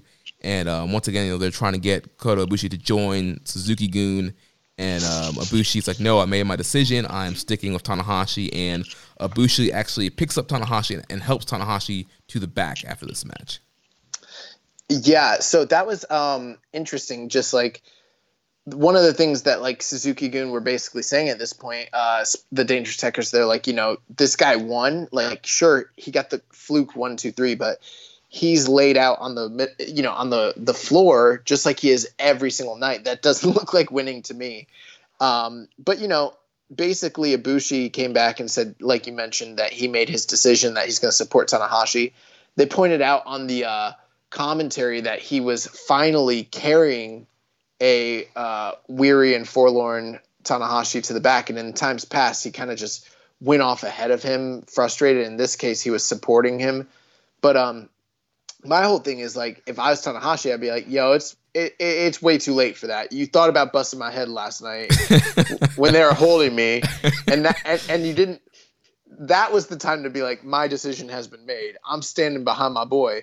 It took him a whole 24 hours before he decided to be like, nah, y- y'all crazy. I'm I'm I'm riding with Tanahashi. I'm riding with Ace. Man, you should have rode with the Ace the night before. What the fuck's wrong with you, bro? Well, you, you know, Kota Ibushi has, um, you know, an interesting uh, way of thinking and processing things. So, man, fuck that. we got heat, real heat. um, and there was a, you know, post match promo with this where, um, you know, Tanahashi was still crying, and he was like, you know, Ibushi, he's like, I, I, I'm just not what I used to be. Like, I'm not the god that I once was. Um, you have to be the god. Right. Now. Like, like it's now it's your turn to be the god. And he's, you know, crying. And Ibushi's like, don't cry. It's like, I'm not crying. it, it, was like that movie Juice. He was like, you're the juice now. uh, so, yeah, nice little promo there. And uh, Tanahashi and Ibushi getting back on the same page. For now. For now. that we know of. Yes. Um, so that takes us to Summer Struggle of August 8th, which opens up with the Bone Soldier Taiji Ishimori defeating Yuya. Um, and we had a question here from EMJ Does PR, and he says um, Ishimori has made a number of comments about Uemura needing to choose a side, and most recently suggesting the two are linked in some way, and he'd always offer him advice. These are some tasty breadcrumbs. Care to give us your thoughts on this? Uh, nah. Uh, I mean, I would be lying if I told you that I knew something, but I don't really know anything, so I can't really say. Yeah, I'm not 100% sure what the, the relationship is or the backstory is with Ishimori and Uemura. Um, maybe they've crossed paths somewhere in the past before, or maybe this is something we've missing with Ishimori. Maybe he's been, I don't know, scouting Uemura. Maybe he's trying to get him to join Bullet Club and be a Bullet Club young boy not 100% sure and just maybe this is a, a storyline or, or, something to do with you know Uemura and potentially have him you know become a quote unquote bullet club young boy. Well you know if you bring him into the bullet club then it's less less likely that you're gonna have to fight this man when he's at his full power when he's reached his final form. So that wouldn't be too uh, dumb of Ishimori because if I was him I wouldn't want to fight you more either Yeah, so yeah, trying to recruit the, uh, young lion here and get him on, get him in the black and white before uh, he becomes a threat. So yeah, that's that's the best guess I can get. I'm not sure uh, what what Ishimori's plans are here. So uh, moving on to the next match with Ishimori's Bullet Club brothering Gedo and Yujiro Takahashi. They defeat the team of Gabriel Kidd and Yota Tsuji. So once again, you know we talked about Kidd and Tsuji and their rivalry, and they've kind of been forced to team up on these tours.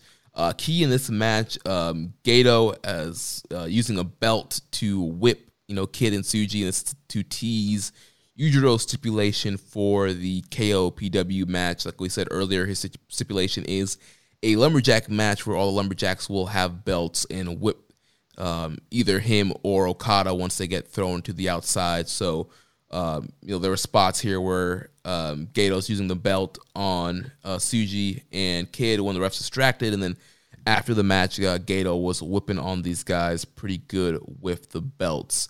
And we did have a question here from Kevin from DC. He says, Is Yujiro Takahashi the luckiest guy alive getting the push that he's getting due to COVID 19? He's got a fall guy in Gedo, and he doesn't even need him that often.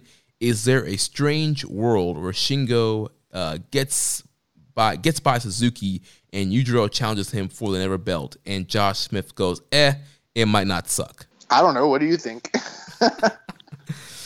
Uh, I definitely think that uh, Yujiro is uh, definitely benefiting from uh, the COVID era and with the limited roster, and Okada needs some way to feed with out of the title picture. Um, so yeah, I do, I do think he is uh, very lucky right now, um, but I, I, I don't know if he's gonna challenge for that never title. It, it seems like you know they've been trying that never title's been one of the key you know highlights in the last few months and uh, you know, with Shingo defending against like guys like Sho and Desperado, and now upcoming Suzuki, I think it would definitely be a backstep if Yujiro gets in there.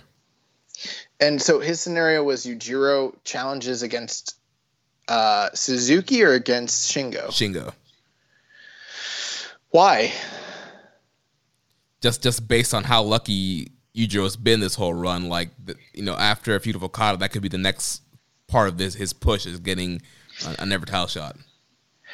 Yeah, I mean, I don't think that's impossible. The only thing is, uh, it's not likely because I mean, we've got G1 right around the corner. That's going to kind of tie up all the title situations, and then we got a lot of great options for anyone other than Yujiro to potentially challenge for that title. right. Coming out of the G1. So I think we can kind of avoid that. Yes, I, I hope to avoid that. um, so moving on from that, next matchup we had Suzuki Gun, Taichi, Yoshinobu Kanemaru, and Zack Sabre Jr. They defeat the team of Great Bash Heel, Togi Makabe, and Tomoaki Honma, and Yuji Nagata. So obviously, you know, the Suzuki team upset that, um, you know, they lost to Way of the Grand Aces the night before, end up getting a little bit of, you know, come up into here and just getting a win over uh, Great Bash Heel and Nagata here. Um, then after this matchup, we get the announcement for G1 Climax 30. We get uh, the schedule. They announce, you know, the the big dates and the matches, uh, you know, the, the, the final matches and stuff like that. Well, not matches, but you know, the final nights and stuff like that. And uh, for, throughout the tour, so G1 Climax 30 is starting September 19th, and it will roll to October 18th. The final three nights will be happening in Ryogoku Sumo Hall and then they announced allegedly. yeah, we'll we'll see what's happening. I know the cases in Japan have um, started to rise again. Um, so, but as of right now, that's the plan. Um, and as a part of the ongoing coronavirus prevention measures, they are going to be limiting the numbers of wrestlers participating on the G1 Climax 30 tour. So on B block nights, there will be no A block competitors competing, and on A block nights, there will be no B block B block competitors competing, which means we're getting just tournament matches. There will, will be no undercard tags on these G1 shows. That's good because I don't watch those anyways.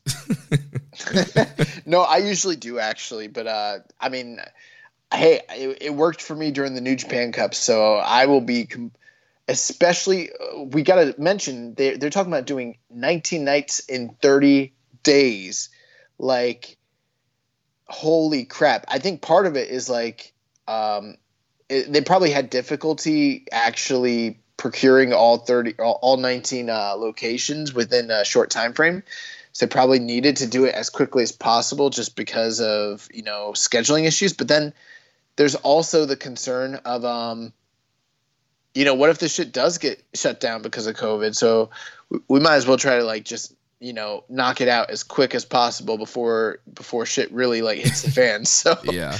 um, you know, 19 nights, that's a lot. But if it is just all singles matches, fuck it. I'm there for that. Sign me up. Yeah. it- actually, yeah, it sounds great. Um, but that means, so if we have nine nights for each tournament, that means it sounds like we're getting 10 man blocks for each tournament still. yeah. So it'll be five matches each night. Wow. I kind of thought that there's a good chance we might get reduced schedules, but I guess we could talk more about this as we learn more and more comes out because you know it sounds like some some people like your Will Ospreays and Jay Whites and things of that nature are probably coming back for the G1 most likely. Yeah.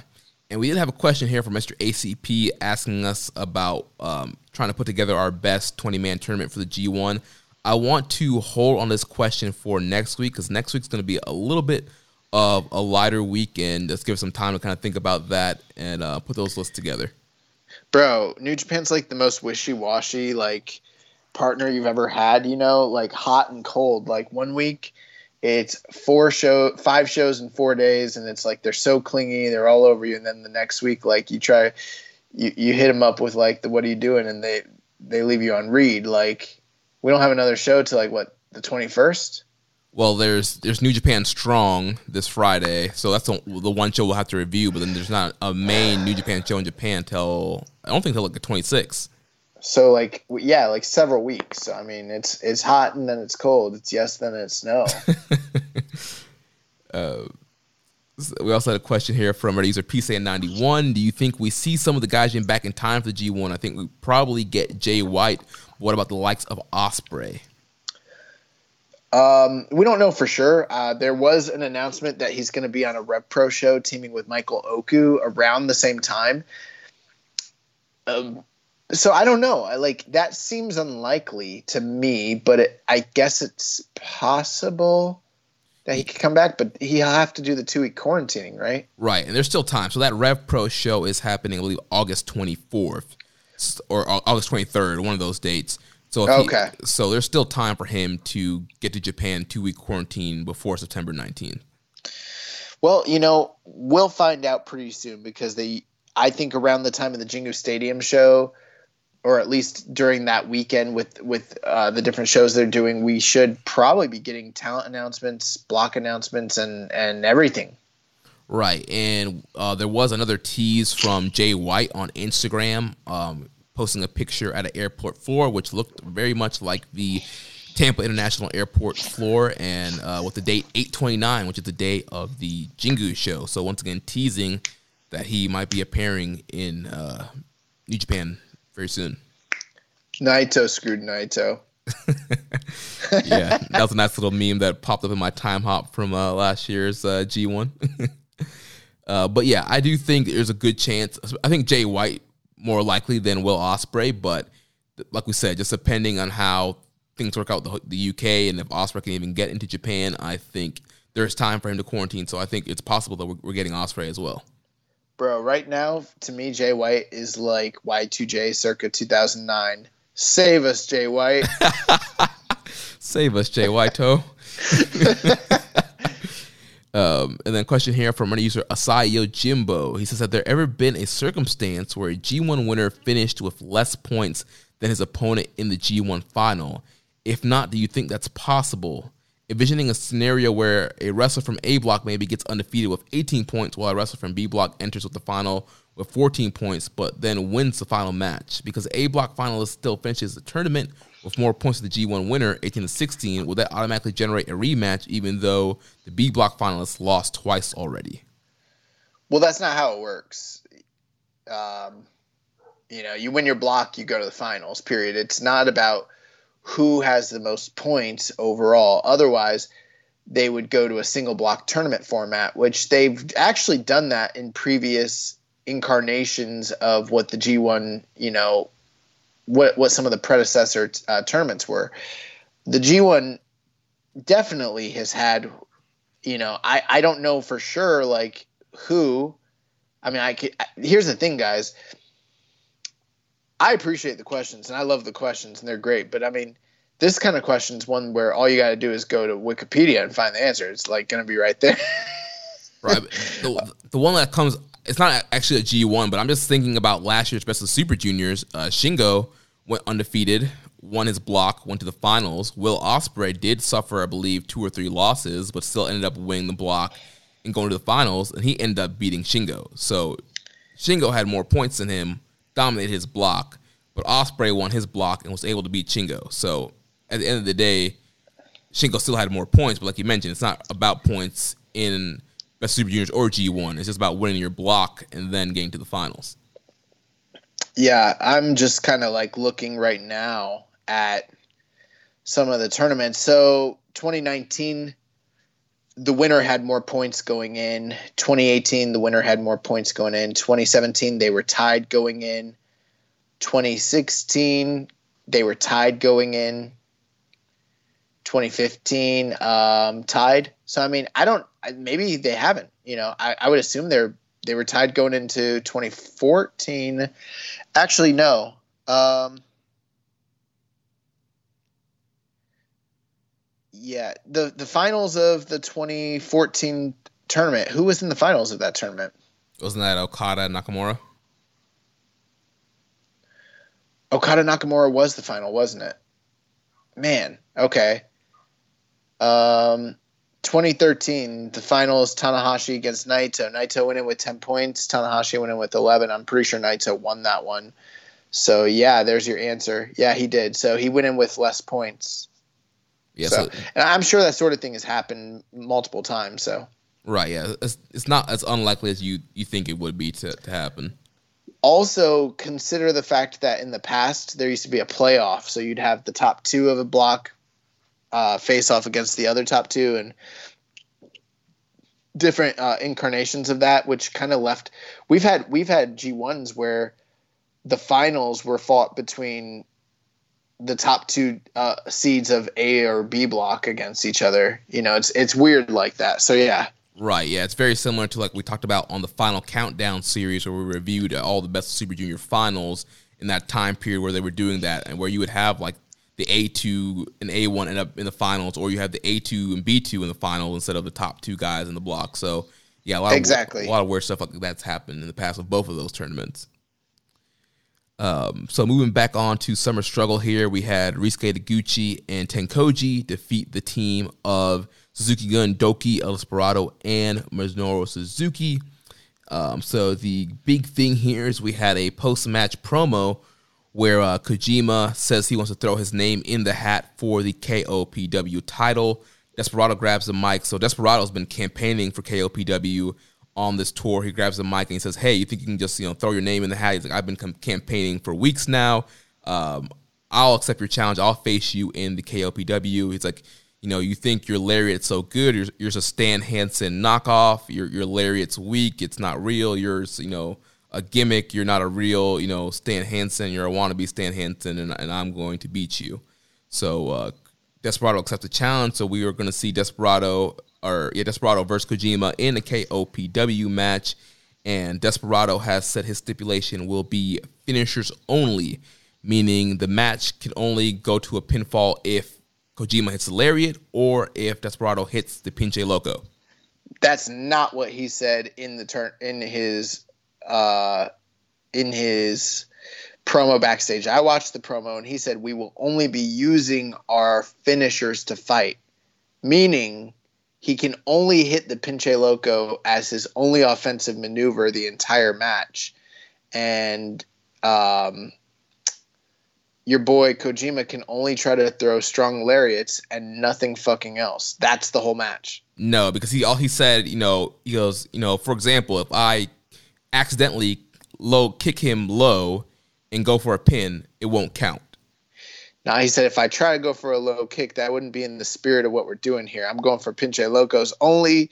You hit me with that fucking arm. That's the match. They are literally only allowed to use their finishers. Finishers only. If they use if they hit each other with with a Boston crab, I'm gonna call bullshit and walk out on the show. I'm gonna turn it off right then and there because that is not a finishers only match.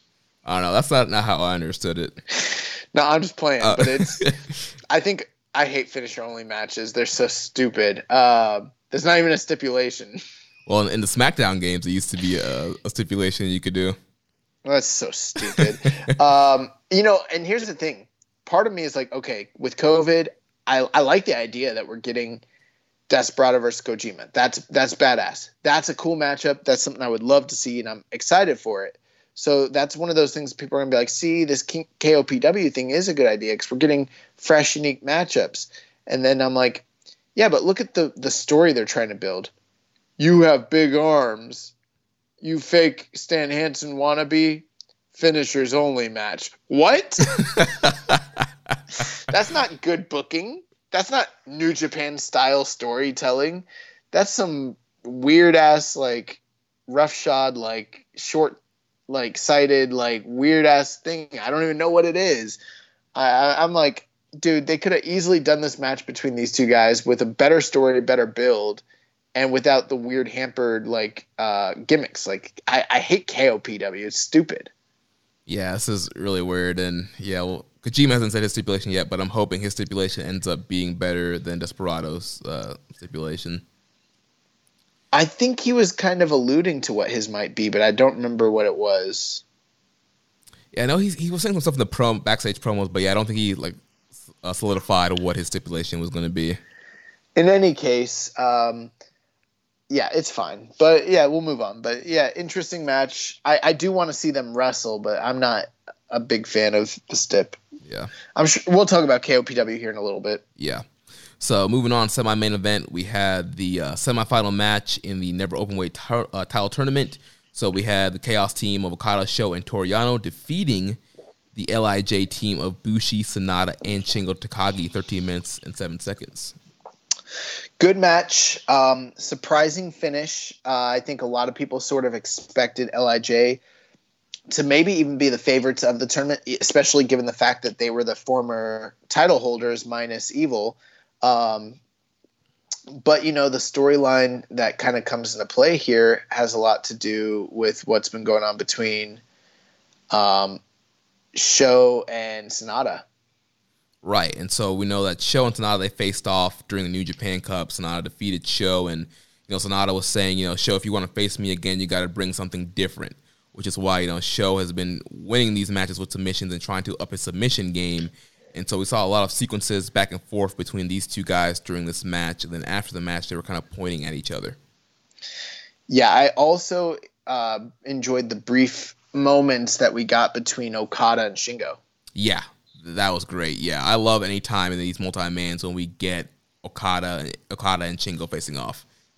When people talk about like big matches that have never happened in New Japan that are kind of protected, and they talk about future Wrestle Kingdom matches, you know, I always think it's laughable when I hear like Evil Sanada, things of that nature.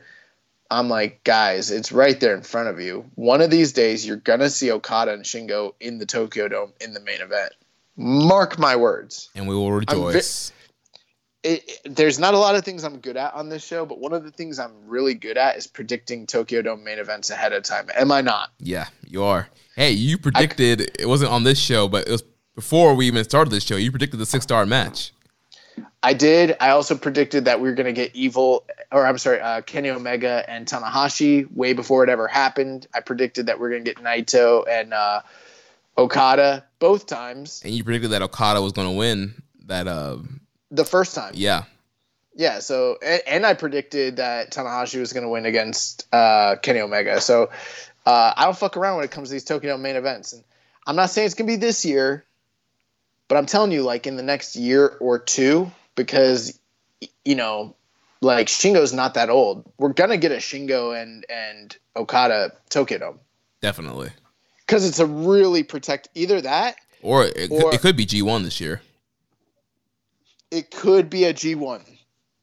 That's the one thing that might wreck it. If they do it at G1, then then then forget what I said. But to me, there's so much money in that match. You don't do it at a G1.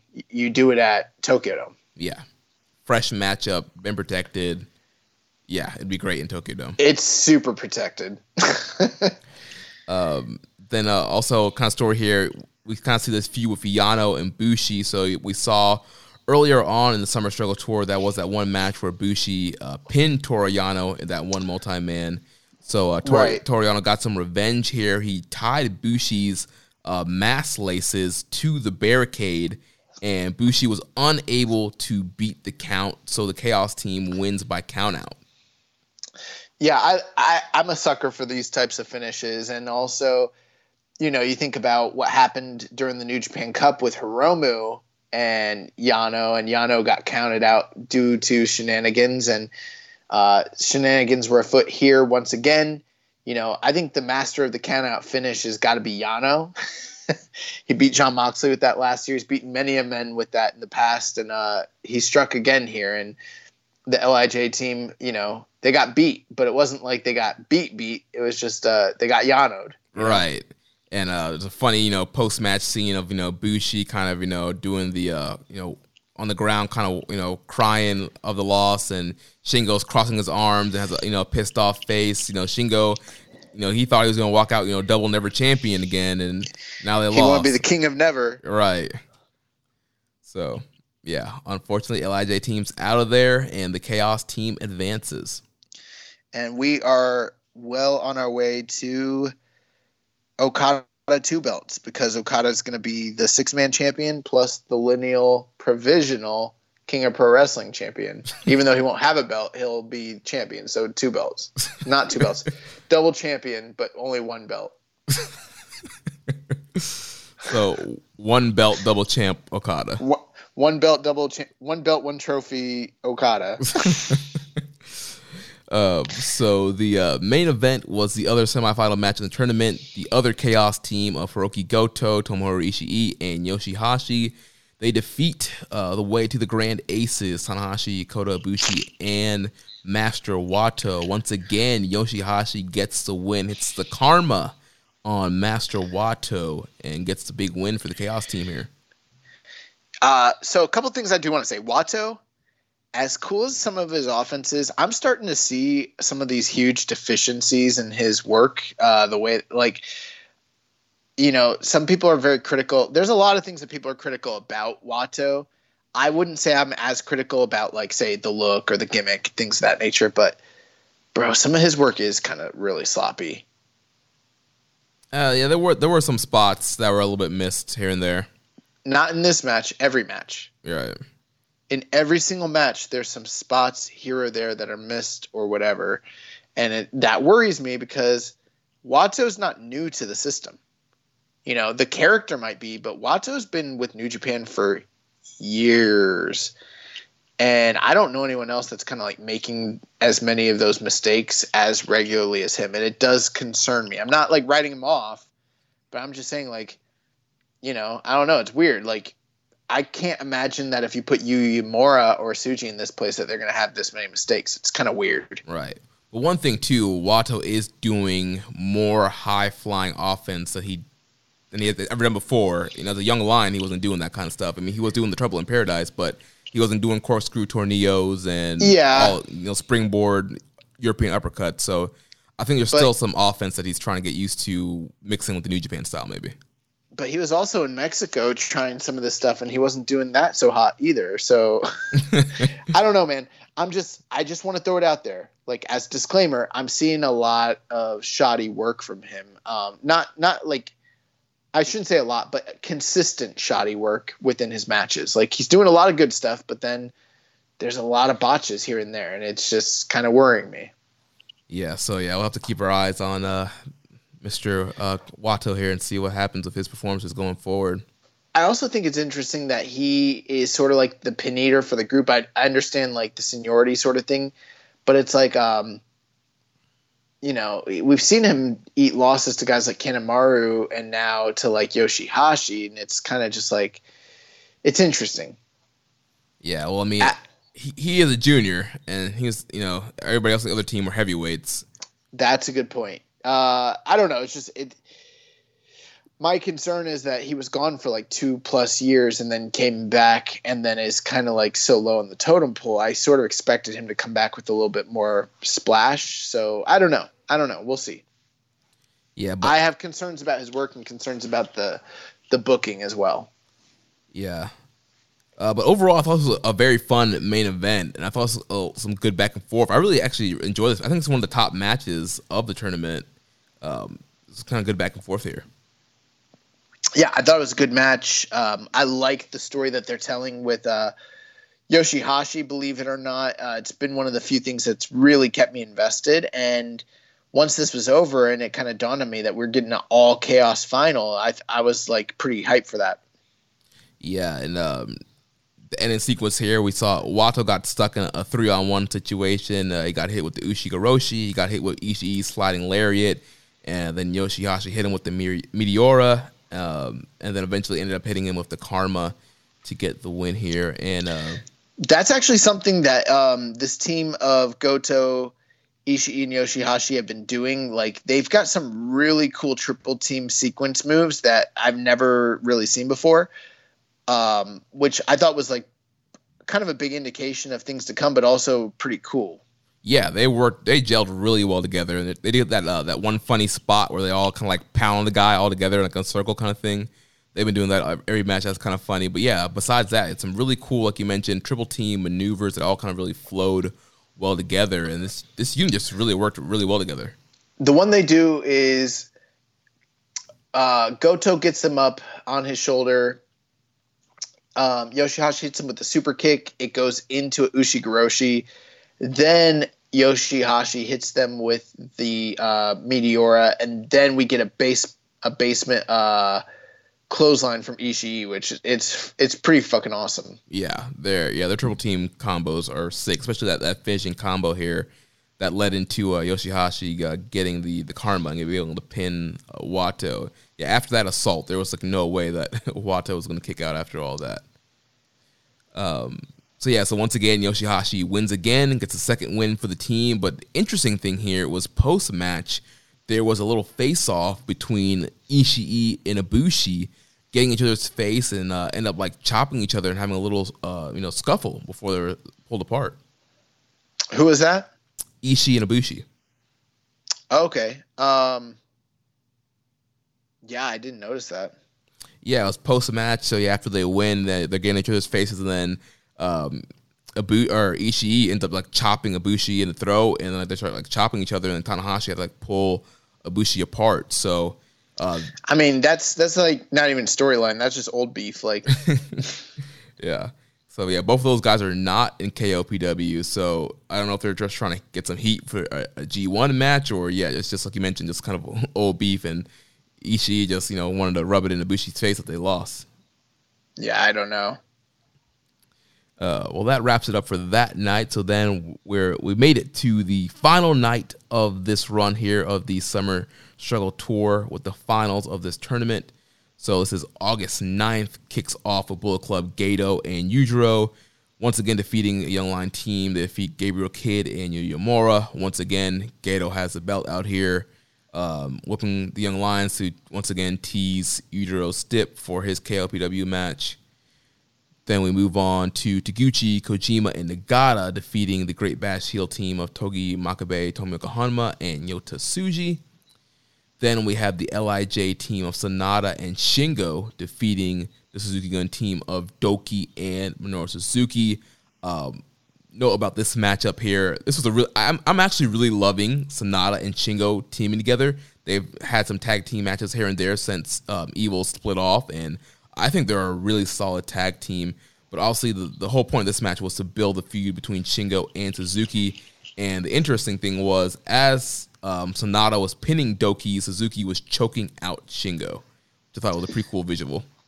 Yeah, and I've really enjoyed the post match promos uh, that Shingo's been cutting on Shingo. Like he's like he's just probably like one of the best promos like in New Japan right now. Uh, like almost every year consistently. Like I know we we don't really necessarily always understand what they're saying, but like when you go back and you rewatch what they're saying, like there's like nobody better than Suzuki in New Japan. it's crazy. Yeah. Uh, So yeah. Also, I wanted to ask you. So, if Evil and Sanada are basically undisputed era, and then Shingo is the Roddy Strong of the team, are you basically saying that Evil is Bobby Fish? Yes. and you prefer this combo much better than the Red Dragon combo? yes, I, I, I would be down for a, a Shingo Sanada uh, tag title run. Yeah. Oh, that's another thing I wanted to, to mention. So before we finish this tournament, I think this tur- we're going to get to the finals here, and I thought that the finals were really great, but I hope that this is the only tag tournament we get this year because this tournament had a lot of World Tag League energy for me. Like good matches, we watched them, they happened. Until we reviewed them, I kind of forgot a lot about them, and long term, they're not going to mean much. World Tag League. right. I think the only difference here is like with the shows, like we got more angles and promos that would ever get on a World Tag League show. Don't try to ruin my bit, Jeremy. um, and then after this match, once um, Shingo, you know, wakes up from getting choked out, you know, Suzuki's grabbing the belt and officially challenges Shingo for the never title. Shingo accepts. So at Jingu, we will have uh, Minoru Suzuki facing off against Shingo Takagi for the never open weight title. Nice. Yeah, absolutely. It's what everyone has wanted. Um, I will go as far as to say I think that's probably the most anticipated match of the card for me. Yeah, and we'll, we'll run down the card here in a second, but yeah, I think that's probably going to be the most anticipated match for me as well. Um, also, with just that simple match, this uh, is probably the best card we've gotten all year outside of Wrestle Kingdom. Yeah, uh, so moving on to the next matchup here, we had uh, Golden Aces, Tanahashi and Ibushi. They were teaming up with Tenzan and Master Wato. They defeated the Suzuki Gun team of El Desperado, Taichi, Yoshinobu Kanemaru, and Zack Sabre Jr. And obviously, they're continuing to build the feud with Dangerous Tekkers and Golden Aces. They're also continuing to build the Master Wato and Kanemaru feud. Um, big story in this match after, you know, the last two nights, Tanahashi's been missing the high fly flow in his matches, and he finally hit the high fly flow in this match. He got the big win on Kanemaru. Um, finally standing tall after a match instead of being laid out and on the ground um, and standing tall here. Listen to what you said. Tanahashi hit the big, got the big win over Kanemaru. what a sentence.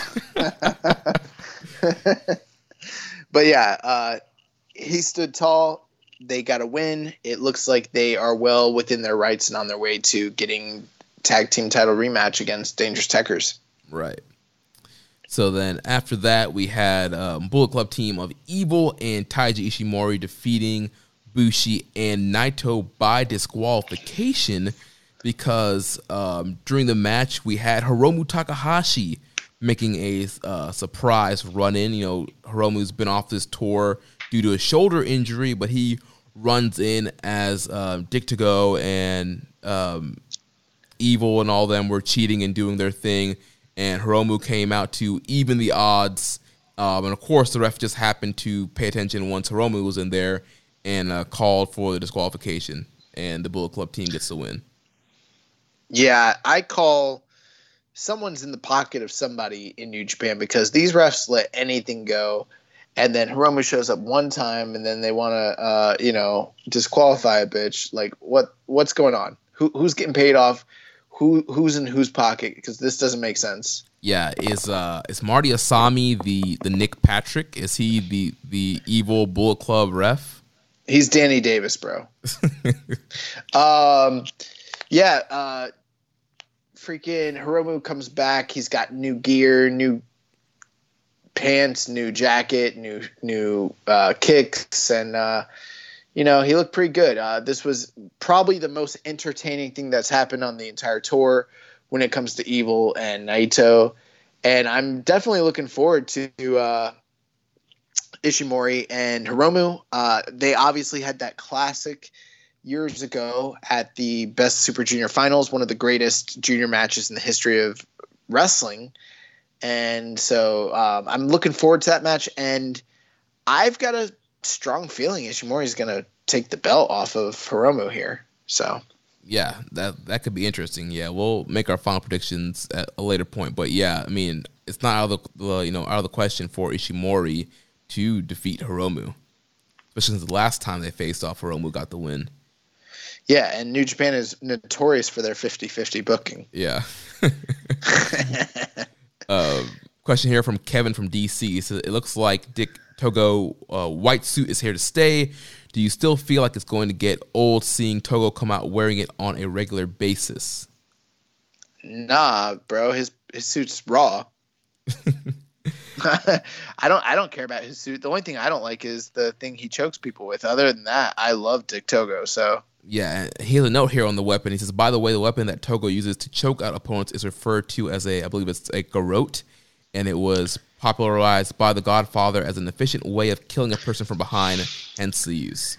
Yeah, they killed uh Luca, what's his name? God, I forgot his name. I think that guy was a professional wrestler, actually. Was he? Did, yeah, did you ever see The Godfather? Yeah. Yeah. But it's been I, a, it's been a while though.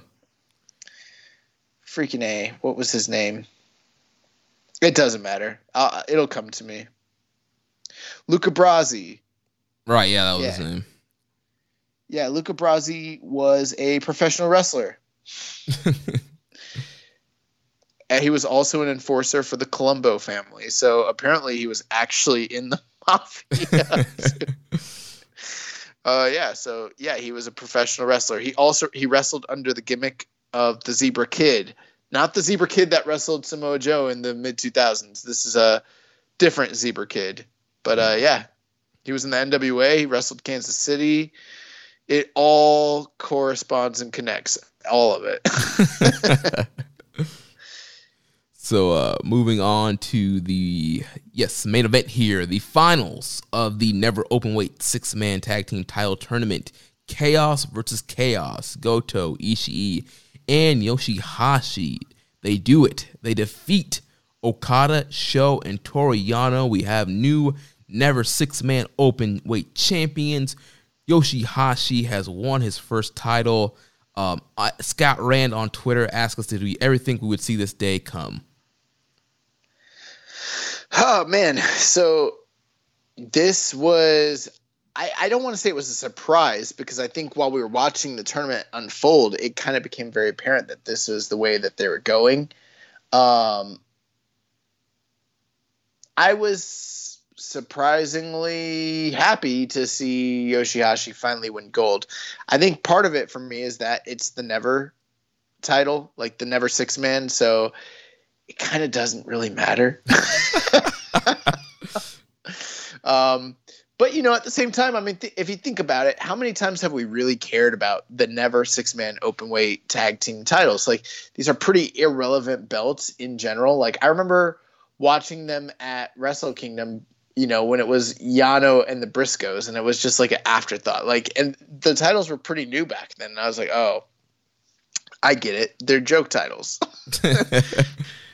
And so this tournament and the little story that they told here with Yoshihashi is kind of, you know, it, it added a lot of stakes to this tour, a lot of storylines, a lot of fresh matchups.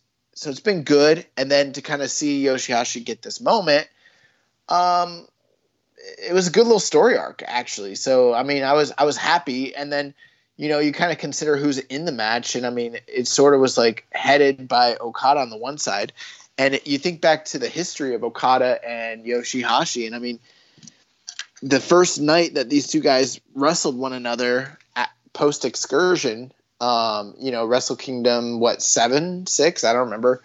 Uh, they wrestled against one another, and you know, now we've kind of come full circle, and you get that moment where Okada's putting the belt around Yoshihashi's waist, it was sort of, you know, kind of endearing. I, I liked it. Yeah, definitely a great moment, like you mentioned. Yeah, they told a good little story here. I guess the only, I guess, complaints that I would have with the story is the fact that Ishii is the one that ended up getting the win here for the team and not Yoshihashi. Um, I think it would have been a nice little storybook ending if he was the one that ended up getting the win here. Uh, who who did you want Yoshihashi to beat on the team? Um, I mean, he could have pinned Toru Yano. Nah. Or he could he could have pinned Sho. Sho's a junior. Nah, fuck that.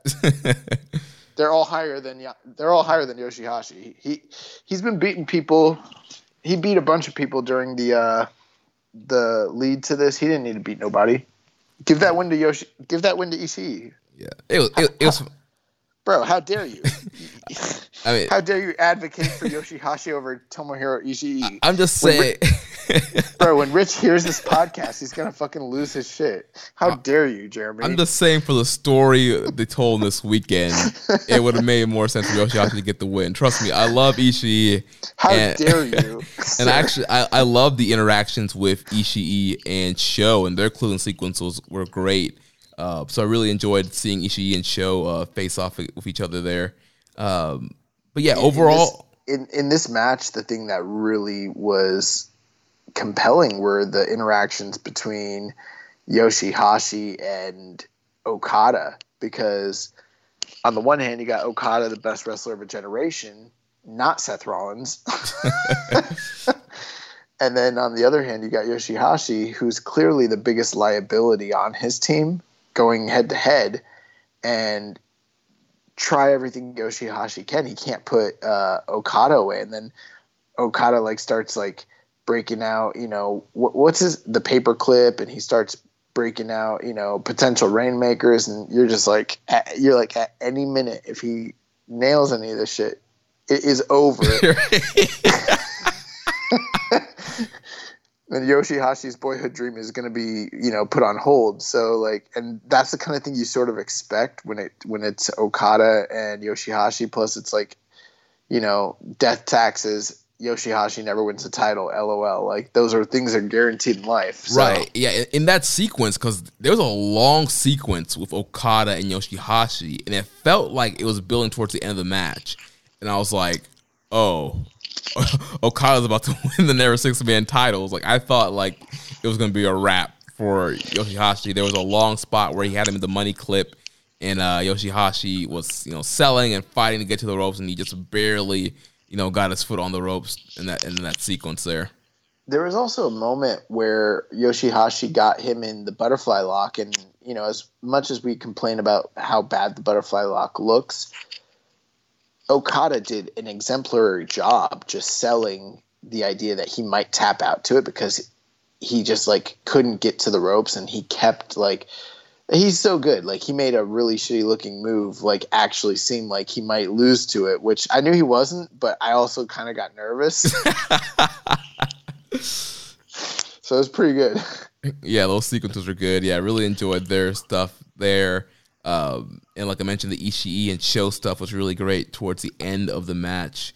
And their yeah sequences. Ishii was putting work on Sho those chops to his throat and shit um, one thing with this match you know what's nice about it is like you know the reality is there is a house style of how New Japan works their multi-man matches, and it is a formula, and it's kind of what you see in almost every multi-man, six-man, eight-man tag. Like they're kind of all the same. That's like the dirty secret in New Japan, and the other dirty secret is they're all good. You know, people complain about the undercard tags in New Japan, but the reality is they're all really good, but they're not great usually. You know, they're usually three-star affairs.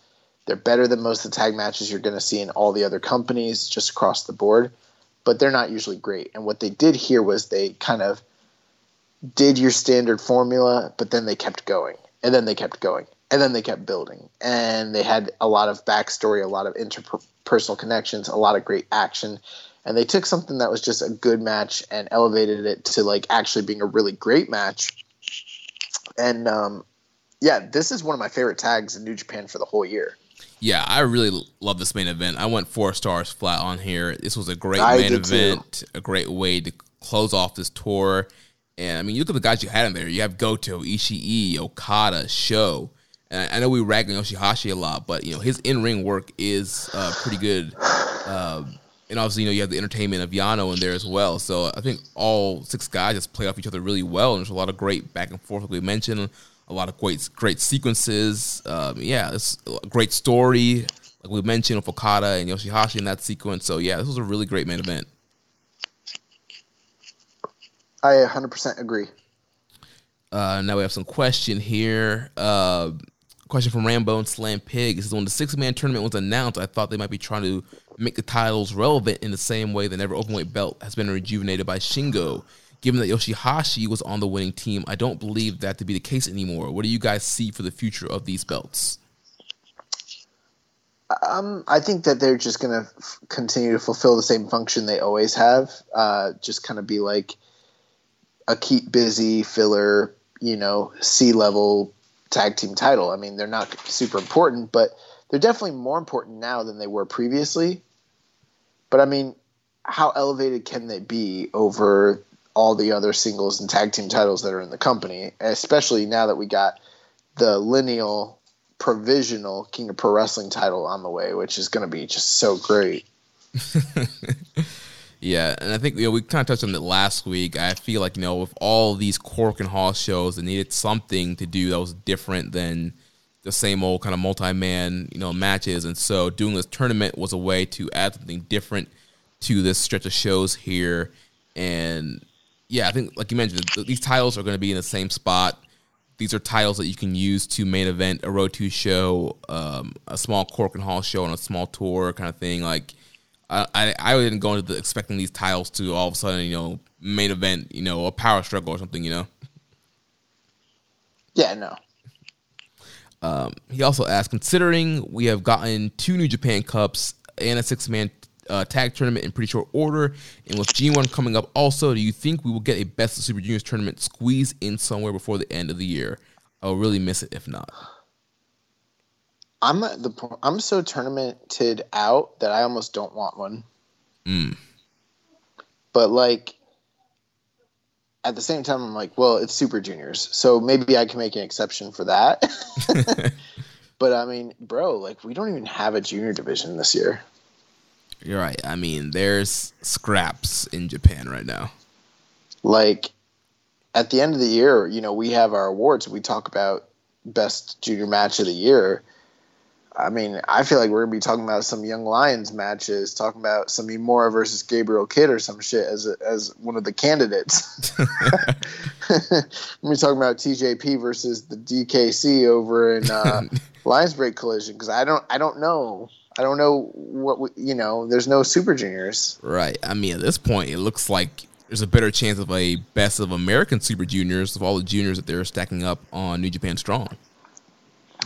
Yeah, maybe. But yeah. So yeah, def- definitely a question. Not sure what's going to happen there. Alex Zane, best of the Super Junior America winner. he gets a he gets a challenge against. uh Hiromu Takahashi in the dome.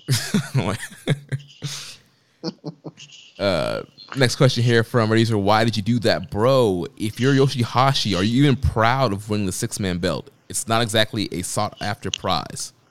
Bro, I'm sorry, but I just have to ask you how long you been watching New Japan? Of course he is proud.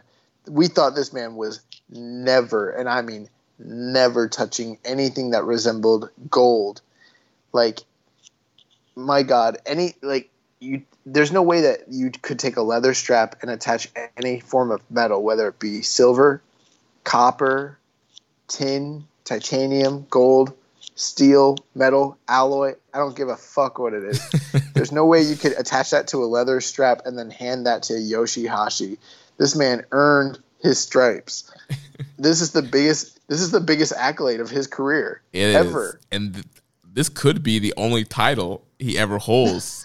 I career. pray to God it is the only title he ever holds. It's the one thing when people be like, "Remember that time that he won the six mans?" you know, maybe his goal should be to like try and become like the greatest like six man six man yeah. holder of all time. The, yeah. the greatest six man partic uh partition or practitioner of all time. yeah. He's like a 20 time six man tag team champion. Yes, that should be his goal. He should just get like a different set of chaos guys like every time. And it's always like him and other two other chaos guys. And he's like, has held the, the six man belts with literally like every member of chaos. Wow. um, next question here from Red User Agent Wallaby. What was the uh, was the finals the best six man title match ever? I gave it a nine out of No. ten, and damn, Yoshihashi Goto Ishii got some nice combos together. Nah, I thought there was a better six man. The six man tag that we saw earlier just this year during the was that New Beginning tour. You're talking about that? Was it Lij and Chaos? Yeah, that match ruled. It was like what? It was like Shingo, Evil, Sanada against Goto, Ishii, and Okada, or somebody else. Some other I can't remember the exact teams. It wasn't that, but it was something like that, and it ruled. Yeah, that was awesome. No, I don't think this is the be- the best six man tag ever for the Never Belts, but I could be wrong. But it, it still was a um, a great matchup though. Yeah, I think it's my leading candidate for match of the month right now. Yeah, I think I think it is. It's- well, there's no there's Suzuki Nagata. No, wait, no, we're in August. That was yeah. We're in August. That was July. Yeah, yeah. So yeah, yeah. This could be the leading candidate. Uh, next question here from I Ready still like the I like the Nakanishi retirement match better. By the way. Oh my god! I went back and looked at my rating. I gave that match four stars also. So I got this. yeah, one. they're about the same, but that match that match rules. You don't remember that match ruling? yeah. It was it was fun, but No, I- it, it, it, ruled ass like Warhorse. it it was way better than the Warhorse. the Warhorse. Uh, next question here from Ready to Grunty Dodds. Milano AT was wiping away tears with joy when Yoshi, Oh, yeah. uh, Yoshihashi won. Given his public breakup with Evil, do you think he'll become a stand for Loose Explosion? Will, will he hold up a curtain rod when this dude makes his entrance? oh man, to steal a, a phrase from uh, Damon McDonald, maybe he'll bring out a bag of socks. I don't know, man. that yeah, he might be a, a big fan of uh, Yoshihashi of tacos going forward. I don't know. quite a quite a drop there. Is Uh, it? Is it a drop? Is Yoshihashi that much? Bro, Yoshihashi's a much better in ring worker than Evil. well, who's who's a double champion right now? That don't that don't that don't mean anything, Uh, bro. As as much as I've always disliked Yoshihashi for his look, his attitude, his promos, and everything like that, his just general aura of existence, he's a much better wrestler than Evil. Always has been. he is, but he he had no gimmicks for for Milano to you know use. He, he I needs know. he needs some gimmicks. He's- I'm just saying, like he- it's not a drop. Like like like Milano following Evil, then following Yoshihashi. Is it really a drop? Is it? I don't think it is. I mean, kayfabe wise, it kind of is. I mean, Evil's always been positioned higher than him. Man, f- fuck kayfabe. kayfabe is dead. Uh, let's see. Uh, next question here from Kevin from DC. So it looks like they gave Yoshihashi an extended sequence of Okada during the Never Six Man Finals. It went on for at least six minutes before Sho and Ishii were able to take back over. Any chance this leads to a Yoshihashi push in the fall, especially with many of the talent absent? Does this does the possibility give does this possibility give you a loose explosion and a craving for tacos? Uh, I mean, I at the very least he'll be in the G1. He usually is in the G1. He just wasn't last year due to the uh, you know increase in talent level, not talent level, but the increase of great talent that they had to showcase and the limited number of spots in the G1. But I think I could say pretty firmly, I don't know for a fact, but I think there's a very good chance he actually does end up in the G1 again this year. Yeah, I think he will be in G1 again also. And hey, don't knock Yoshihashi in the G1, man. Yoshihashi had some pretty good matches in the- in the G1. I'll never forget that Nagata match, which was like the first ever Yoshihashi match I'd ever seen at the time. And like that match ruled. He's got a really good match in Nagata. He has a really good match with um, Michael Elgin and another one with um, who does the King Kong knee drop? Makabe. I'm getting tired. Yeah, Makabe. Him and Makabe from like a year or two ago was really good as well. So yeah, he he always has one or two really good G1 matches. Yeah. Well, that wraps up the summer uh, summer struggle tour. Now we're going to uh, run through some news items here. Um, so, like we mentioned, um, you know, throughout this tour, there was a lot of build up for the KOPW first round matches. So we got the official announcements of these first round matches, which will be happening on August 26th. We'll have Kazuchika Okada versus Yujiro Takahashi. Like we mentioned, Okada's stipulation is a three on one handicap match, while Yujiro's is the lumberjack match where lumberjacks have belts. Also, it will be Satoshi Kojima versus El Desperado. We mentioned Desperado's stipulation is the uh, finisher only match. Kojima hasn't picked his stipulation yet. There will also be Toru Yano versus Bushi uh, for a first round matchup. Uh, no stipulations have been announced yet, but my guess would be that Bushi would pick a no countout match or a uh, false count anywhere, something to do with count out since he got tied to the barricade and uh, Yoshihashi. They're doing a hog tie match. Oh my!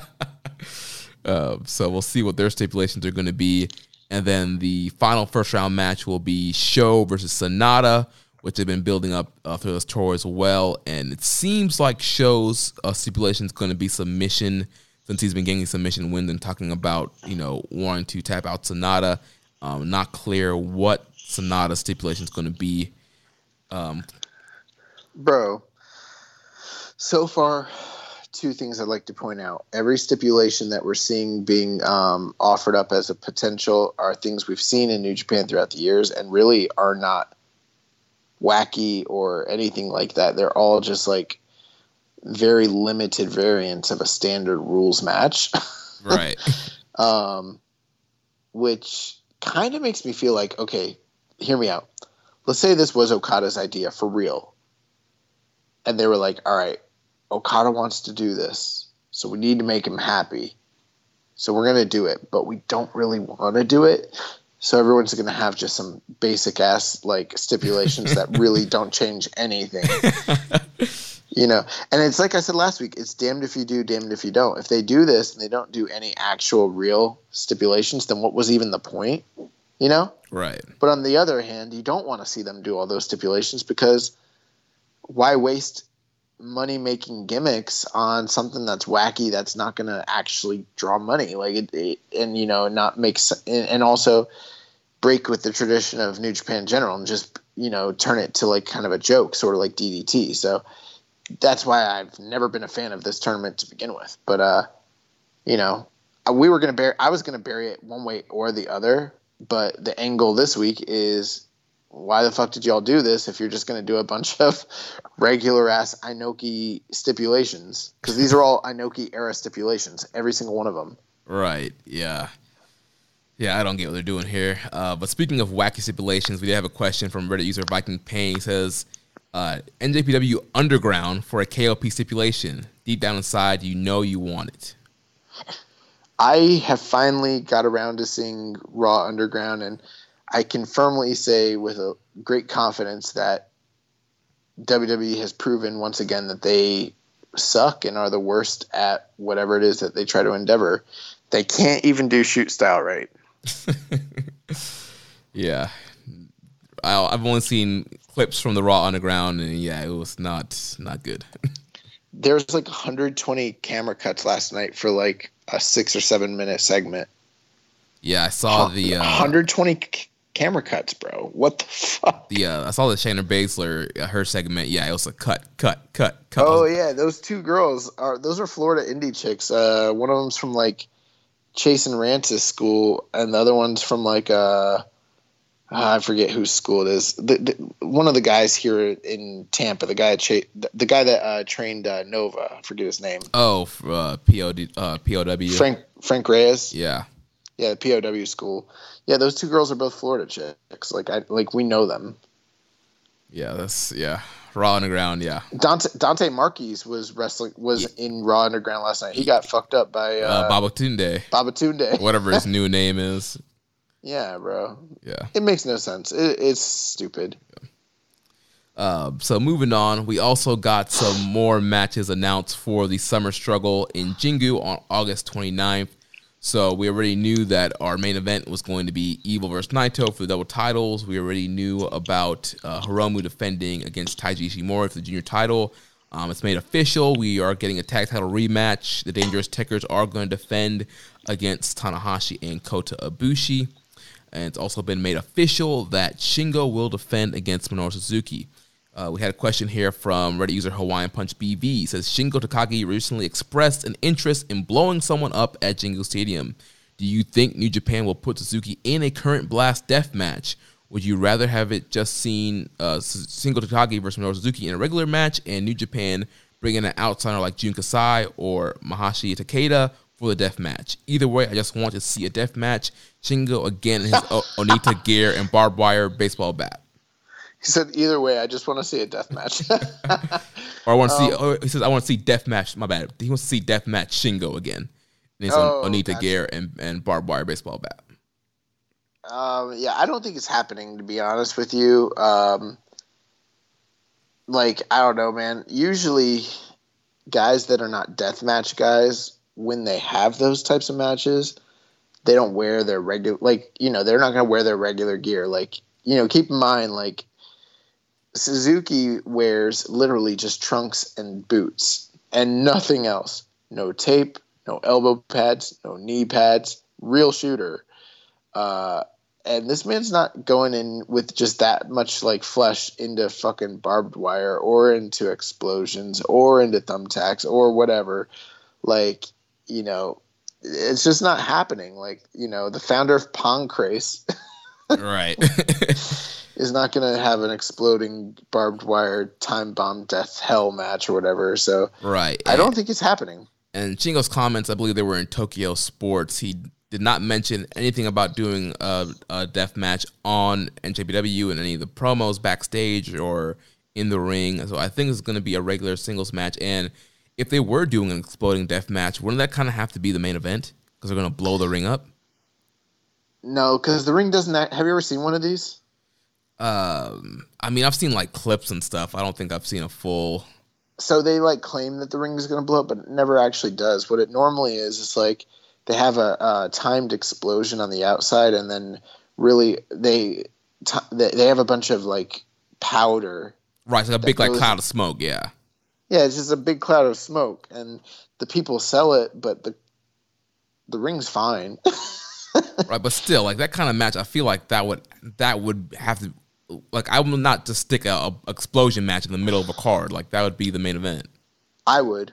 Because not in the middle, but maybe like the semi-main event. Because then you could like okay, hear me out. For instance, like when Taz and um, Bam Bam Bigelow went through the ring, it wasn't it was not the main event. Like they went through the ring and then there was a giant hole in the ring for the rest of the show, and the other wrestlers had to kind of work around it to sell the idea that anything can happen and it's all unexpected and unplanned.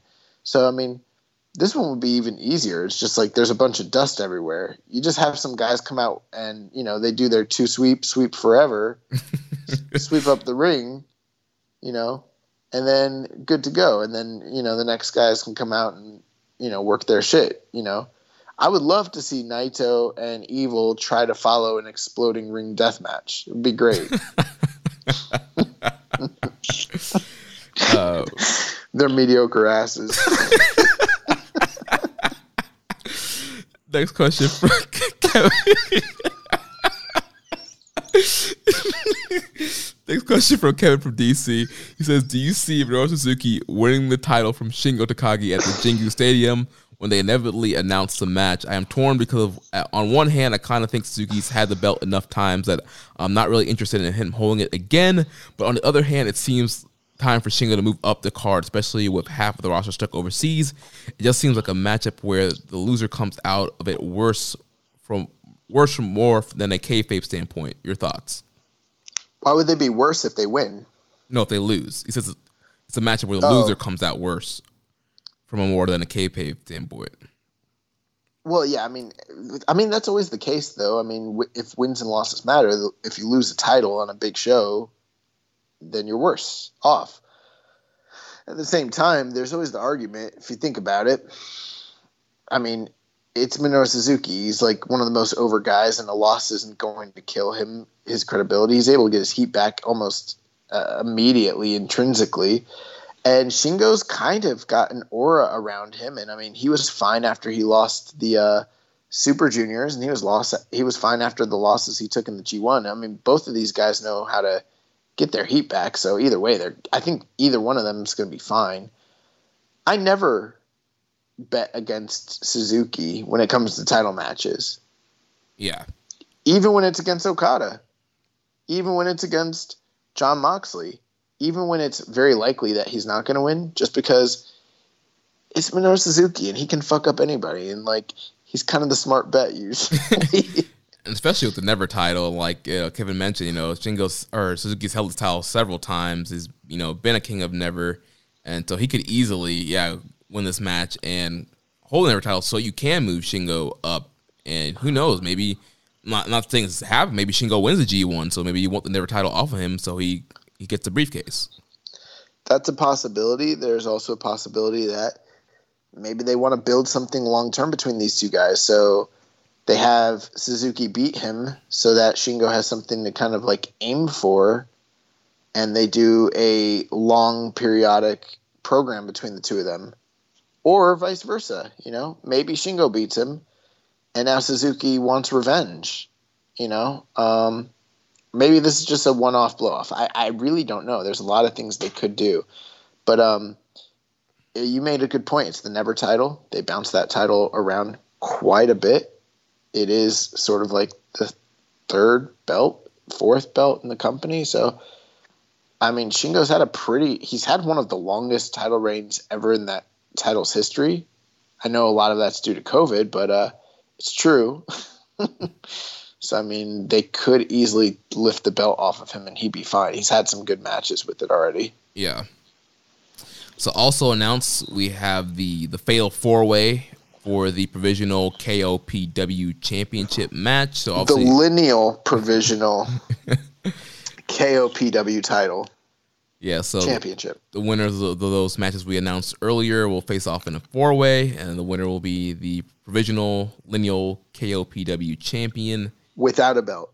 uh, and then also we will have Master Wato taking on Yoshinobu Kanemaru yeah, man. I mean, this uh this card, you take a look at everything they built since uh, Dominion. Um, these are all the storylines. These are the major storylines. This is a huge blow off just before we go into G1 season.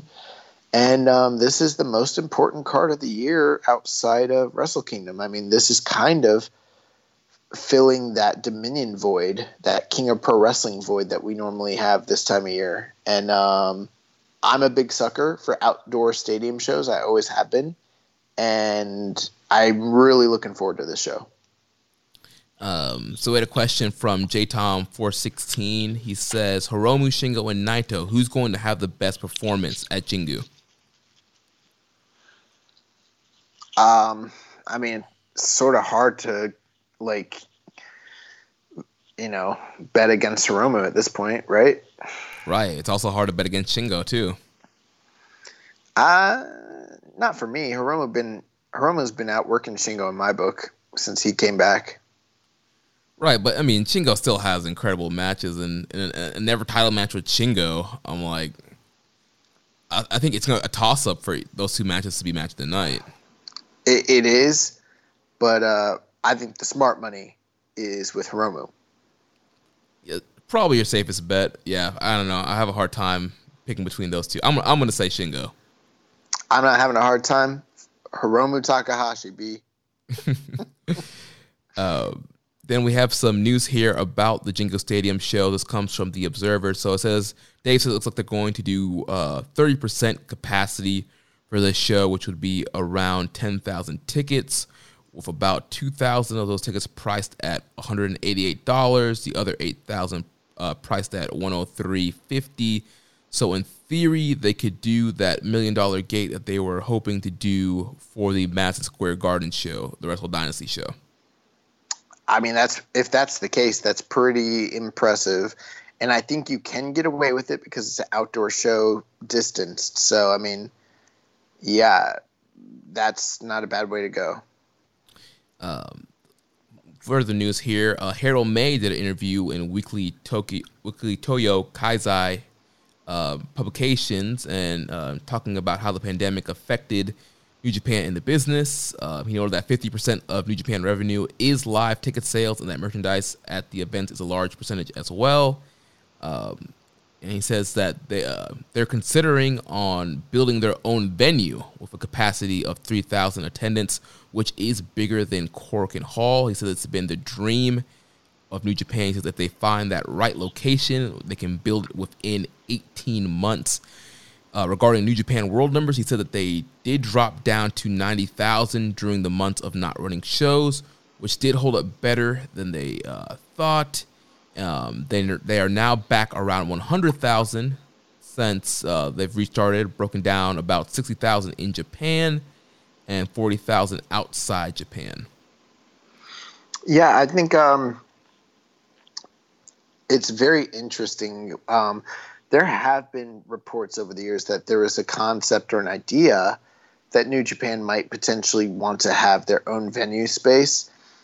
And in the past, you know, that sort of concept wasn't something that everyone did or needed, but you kind of look at what's gone on with COVID and, you know, how AEW has been lucky enough to have, you know, like QT's training center and also like Daily's Place. And then you look at WWE and their performance center um, and you kind of see the the necessity of something like this. Plus, with them being a live touring business, I mean, the cost of a venue has to eat a huge part of your profit margin, especially in a populated area like Tokyo. I know Korakuen Hall is a famous and revered place, but I mean, for um, and I, I don't think that means they'll never run Korakuen going forward.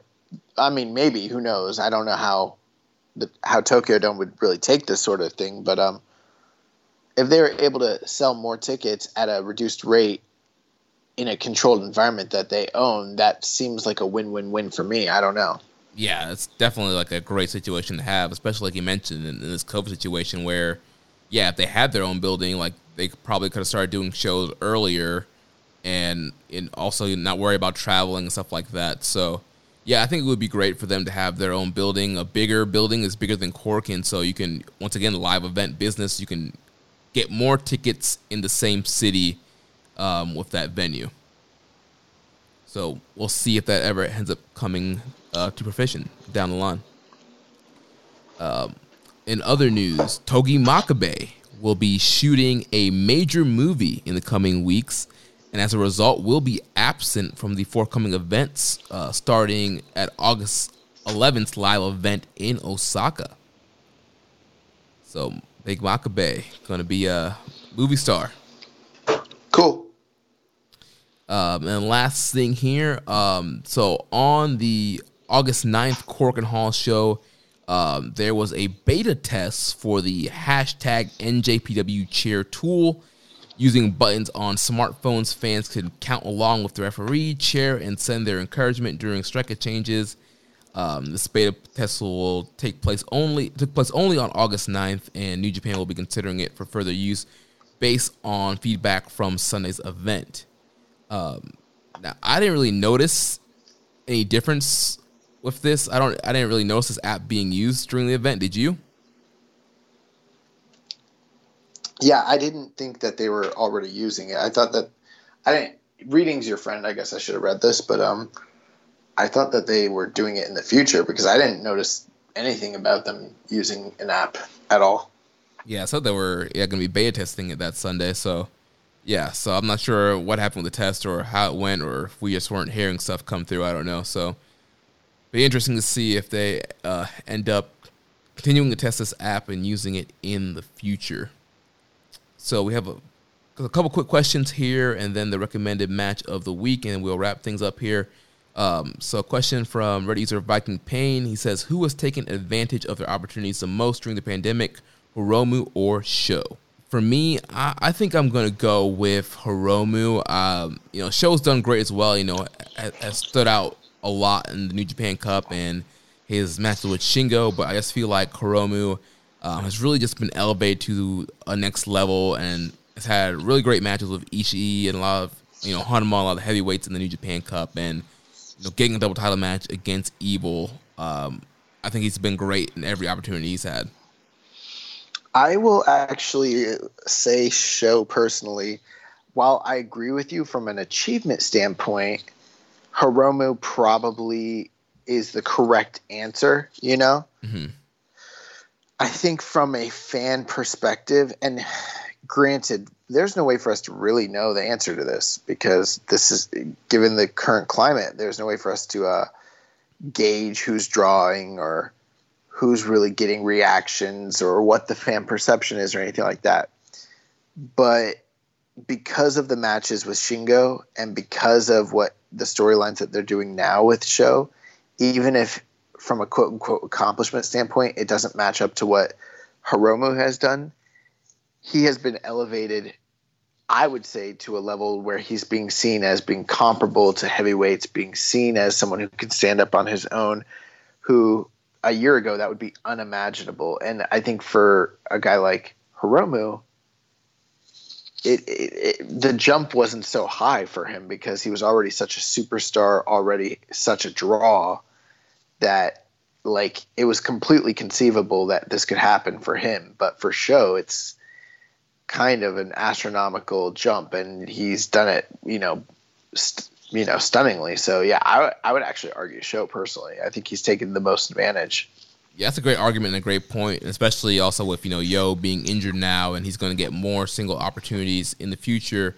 Yeah, I definitely think yeah, there's definitely an argument for uh, a Sho for being the one taking advantage of the opportunities over Hiromu. Like you mentioned, yeah, Hiromu would have probably gotten opportunities like this at some point in the future.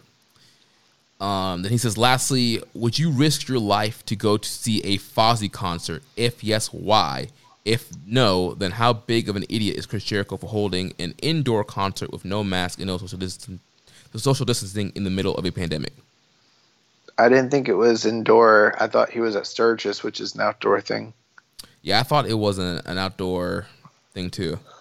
But uh, I completely agree. I think it's extremely stupid. I mean, um, when you look at what was going on in Sturgis, I mean, uh, you know, my apologies to anybody that is a bike rider who maybe you know loves Sturgis and was in attendance, but I mean, we we're pretty clear on our feelings here. Like we think that public safety is one of the first and foremost things. It's like you got a bunch of people.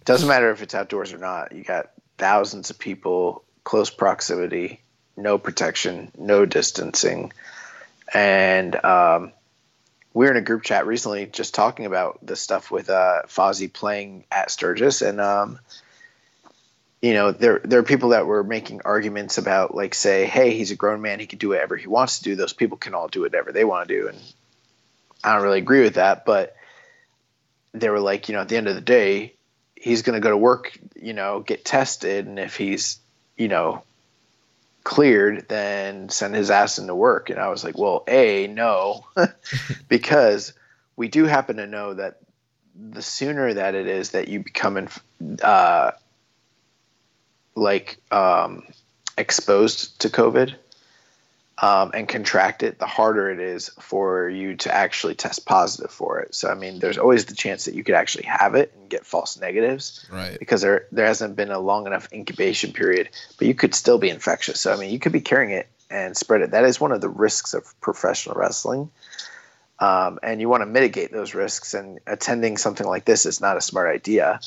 Um, it, it, in fact, it's irresponsible. But the bigger risk, let's say Chris Jericho didn't contract anything, he is completely complicit and you know I, someone who is actually yeah complicit in what will undoubtedly result in God knows how many people actually getting this thing. And we just saw what happened with Kamala. Kamala died from COVID. Uh, you know, the numbers are astronomical in the U.S., and people want to wonder why they are. It's because of this kind of shit. Like it really is. And uh, I know people are tired of it. I know people want to move on with their lives and all that. But like, dude, the reality is, I hate to be on a soapbox, but if we would have just handled it the way that the, all the literally not just one or some, but all the other countries in Europe and in Asia, the way that they all handled it, then we'd be done already. But instead, we're like the laughing stock of the world, literally. And it's just going to keep getting worse because people keep doing shit like this. Right. Yeah. Couldn't say it any better. Yeah. I would not risk my life to go to a Fozzy concert. And I actually do like a lot of Fozzy songs, but yeah, this is completely stupid, and yeah, there should have been uh, better care taken here. I oh. mean, it shouldn't have happened. Right.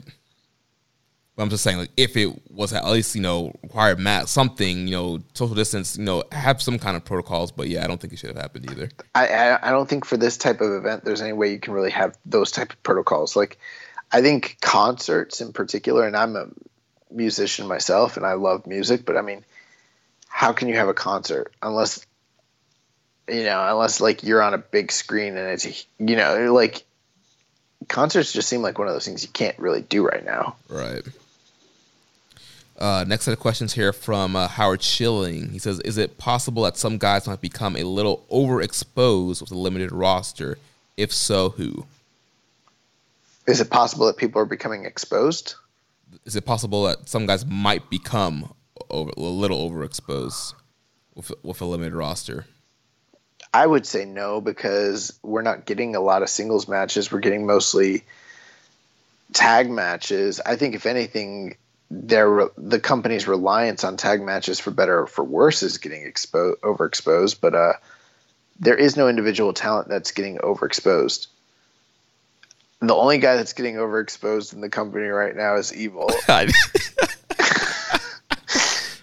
but that that's a totally different thing altogether. But I would say he's getting exposed for sure. Yeah, I, I agree. Yeah, the, the tag formula has definitely helped New Japan, you know, keep singles matches fresh. So while we are getting a, a lot of multi mans and a lot of the same multi mans on some tours, um, I think overall, you know, the singles matches won't get overexposed and those will still be fresh. Uh, he also asked, also limited selection to those who have actually worked shows since New Japan came back. In y'all's mind, who has benefited the most and who has benefited the least from the return? I don't understand the question. He's saying so since New Japan's come back, out of everybody that's been wrestling on the shows, who's benefited the most and who's benefited the least? So, uh, the person who's benefited the most is Evil, and the person who's benefited the least is me because I had to watch Evil. Yeah, from from a kayfabe standpoint, you could you could say evil. Um, we, we just talked about Sho and um, Hiromu, and the other question. Uh, those are two guys that definitely benefited a lot um, from the comeback. Yeah, I, I, would say people like that, like Sho and Yo. Other people like maybe say Yuji Nagata. Some people that would have been utilized differently or underutilized, who've gotten more exposure uh, and opportunities. They've kind of benefited. I don't know that there's anyone who hasn't benefited. Right. I can't think of anybody who's benefited the least because I feel like you mentioned a lot of guys are getting more exposure. I mean, even you know guys like Gedo and Jado are getting matches and being involved in programs and Yujiro. Even like Yujiro. Right. Um, I think the guys who are not benefiting are the guys who can't be there, like your Will Ospreays and Jay, Jay Whites, things like that. Right. Um, last question here from at Oscar Rooney on Twitter. If you were to make a new version of the WCW stable, the Filthy Animals, using using NJPW wrestlers, who would they be? God, who is in the Filthy Animals, bro? Wasn't that that was like Mysterio and Konnan and Kidman? I feel like there's a lot more people than just them. Maybe it was. Those are the only three that um, I remember. You remember Konnan, Kidman, and Mysterio, and that's it. Yeah, maybe maybe there were there were more. I, those are the ones that are coming. I'm gonna go. I'm gonna go take a look. So the according to Wikipedia, Konnan, Rey Mysterio Jr., Billy Kidman, Juventud Guerrera, Eddie Guerrero, Disco Inferno, Tygress, and Torrie Wilson are the filthy animals. Yeah, I don't remember the rest of that stable at all. and honestly, yeah. I, I was not really watching WCW uh, at the end of '99 in in past that, so I really didn't really see much of Filthy Animals. So, yeah, I mean, I think you'd be pretty much right in that Konnan, Mysterio, and Kidman were like the main people for the majority of it. Uh, although Kidman left for a while, and was sort of replaced by Guerrera, and then kind of came back. Like I don't know. I never really liked the Filthy Animals. To be honest with you. Yeah, I mean, again, I wasn't really watching WCW, and like honestly, I really don't know. Like I saw some of their matches, but yeah, I really don't know like what they're I really liked about. I liked when Mysterio and Kidman were a tag team uh, in like '99 or something, and they were that was really good. But like I don't know, Filthy Animals were like I guess they were cool for the time, but like they were just in such a shitty part of WCW. Um, okay, so we're supposed to make new Filthy Animals. Yeah, All right, so um, they kind of feel like they're just Lij already. that's what I was. That's what I was gonna say. I was like, yeah, it kind of sounds like Li, like almost like a Monopolist. All right, so my Konnan is Naito, my Rey Mysterio Jr. is Hiromu, my Kidman is going to be uh, Sanada, and my Eddie Guerrero will be Shingo, um, and then my Disco Inferno will be Bushi. Bushi, and I'm done. Uh, and then we'll steal um For Torrie Wilson and Tygress, we will take Miho Abe and, and, Peter. Yeah, Filthy Animals. there you go. Los Ingobernables de filthy animals. um, last thing here, recommended match of the week. So last week, your recommendation to us was the IWGP Heavyweight Title Cage Death match with Takayama versus Chono from Osaka Dream Night 2003, the Konami Cage match. Uh, I watched this match this weekend, and first time I've seen this match, and it, it was quite the visual. Um, uh, crowd was hyped for this matchup. Uh, they popped huge for Chono. They popped huge for like the lowering of the cage. Um, you know, throughout the match, the match was kind of pretty slow. There's a lot of brawling, a lot of knee lift. Um, they teased a lot of cage spots before they would even actually do one. Uh, the crowd, you know, would pop huge anytime they would even get close to the cage. Um, there was somebody from uh, Chono stable at one point that was trying to climb the cage and get in. Um, Takayama That was that was. Was it? I know I saw Tenzan at the end, like cut a promo, but um, I guess maybe it was him that was climbing. Um, yeah, Takayama was in control for a, a large large portion of this match. Bust Chono open. Um, there was this one uh, weird spot where like Chono eventually when he came back would go to the outside. He started climbing the cage and like made Takayama climb up too when they were like brawling on top of the cage. Um, and it would keep falling down, and he would keep crawling back up and uh, challenging him to go up, go up to the cage and fight. Uh, eventually, the action goes back in the ring. There's a lot of submission work here. Chono's working over, you know, working the STF um, to try and get a win here. And apparently, I guess the rules were you had to win by uh, 10 count. Um, No, see, I thought it was, but then if you notice that they started doing pinfalls as well. Yeah, that's right. Yeah, there were there was well, there was the one spot where um so Takayama chokes him out he gets a visual pinfall. He laid o- he laid over him and like did like the three count, but nothing happened. And there was another spot where he um he did like a huge he did like three back suplexes, then the German suplex, and he did like the Chris Jericho stand on you pinned. Um, but it, it didn't count as a pin, and he just waited for the count. Yeah, I don't think I think that's because standing on someone's chest doesn't count as a pinfall, but there were pinfall attempts, Gotcha. If I recall correctly. I could be wrong. Um, part of the story here, though, is that these two had faced previously uh, on one of the big shows, and it had ended in a double KO. Mm. And so that was kind of the reason why I think they were both going for the knockout here. Gotcha. Yeah, that makes a ton of sense. Yeah, uh, interesting match, interesting spectacle. Spectacle seeing um, cage match in New Japan, and the cage, you know, was kind of Hell in a Cell style, where there was space around the ring. There was no roof, but it was a, definitely a you know wider room cage there. Um, interesting to see. I, I don't know if I would ever watch this match again, but it, it was uh, you know cool seeing a, a cage match in New Japan. What did you think of the finish when um, basically that Chono was just like getting destroyed by Takayama, and then um, President uh, Seiji Sakaguchi comes in and calls the bout off? yeah, at that point I was like, that happened. I was like, what's going on here? Like Chono's pretty much like dead to rights anyway. Like he's getting choked out. He's getting like dropped on his head all the time. Like why couldn't they, he just lost straight up? Like why do they need to like call it off? They need to protect him from himself. yeah, I guess yeah. Chono would have never quit, and so he was just keeping uh, getting uh, damage. So, so are you saying that you're uh, not excited to see future uh, cage matches in New Japan Pro Wrestling? Um, I mean, if they're laid out like this match, I, I don't know how how much I want to see it. I thought this match had some some very some positives. I didn't love the match. There's definitely some uh, issues with it, but there were some things I liked about it. Uh, but I, I didn't love it overall, personally. Yeah. But but I, I do think for it, historic for a historical perspective, because we're talking about um, gimmick matches and everything of that nature, I felt like this was an important one for you to see. Yeah. Well, I, I seen it. All right, and now it's uh, my pick for the recommended match of the week. Gonna get us, you know, start us get us in the mood for G one. So, oh, I thought you were gonna give me another gimmick. No, no, no, no, no. We're tired of the gimmicks. We're, gonna get plenty of plenty of gimmicks with KOPW.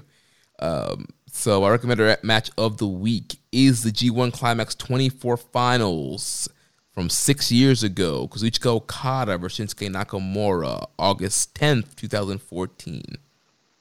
Okay, yeah, that's a great match. So, um, I I I don't know if I like this match better or their because the reason I got confused earlier in the show is because I know they also had a block final than uh, during G1 25.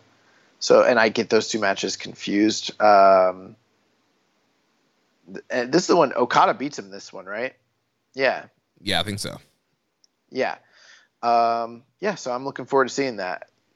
Yep, I have not seen this match before, and so that's why I picked it. And oh, see, I thought you were picking it for me, and I was like, I was like, you know, I've seen like most of the G1 match. this is this is more for me. I didn't realize you were picking it for yourself. and you know, we do have some you know listeners that have kind of jumped on um, in recent years and might not have seen this match too. So I just think it'd be a good match for everybody, even if you've seen it already, to go back and rewatch and you know just ready for G one.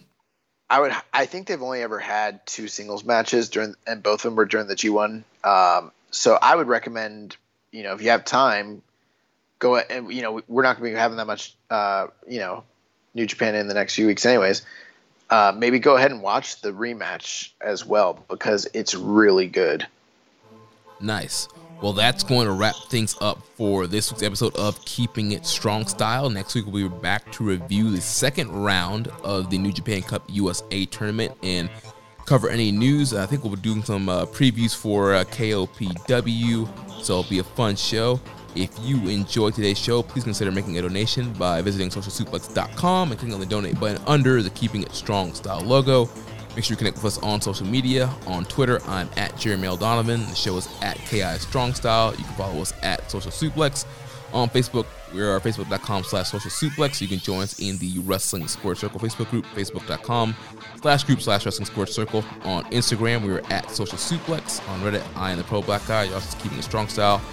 You email me, Jeremy at socialsuplex.com. You can check out our Discord server. The link for that Discord is in the show notes of this episode. Make sure you check out all the other shows on the Social Suplex Podcast Network. On Sundays, we have One Nation Radio, hosted by Rich Latta and James Boyd. On Wednesdays, we have the Ricky and Clive Wrestling Show from Scotland. Every other Wednesday, we have our podcast dedicated to independent wrestling, Grown Men Watch This Shit, hosted by Jeremy Tate and Chris Bryan. On Fridays, uh, Gate in the Ring is going on hiatus for now, but we are planning on launching a new show on Friday here on the network, so stay tuned for that.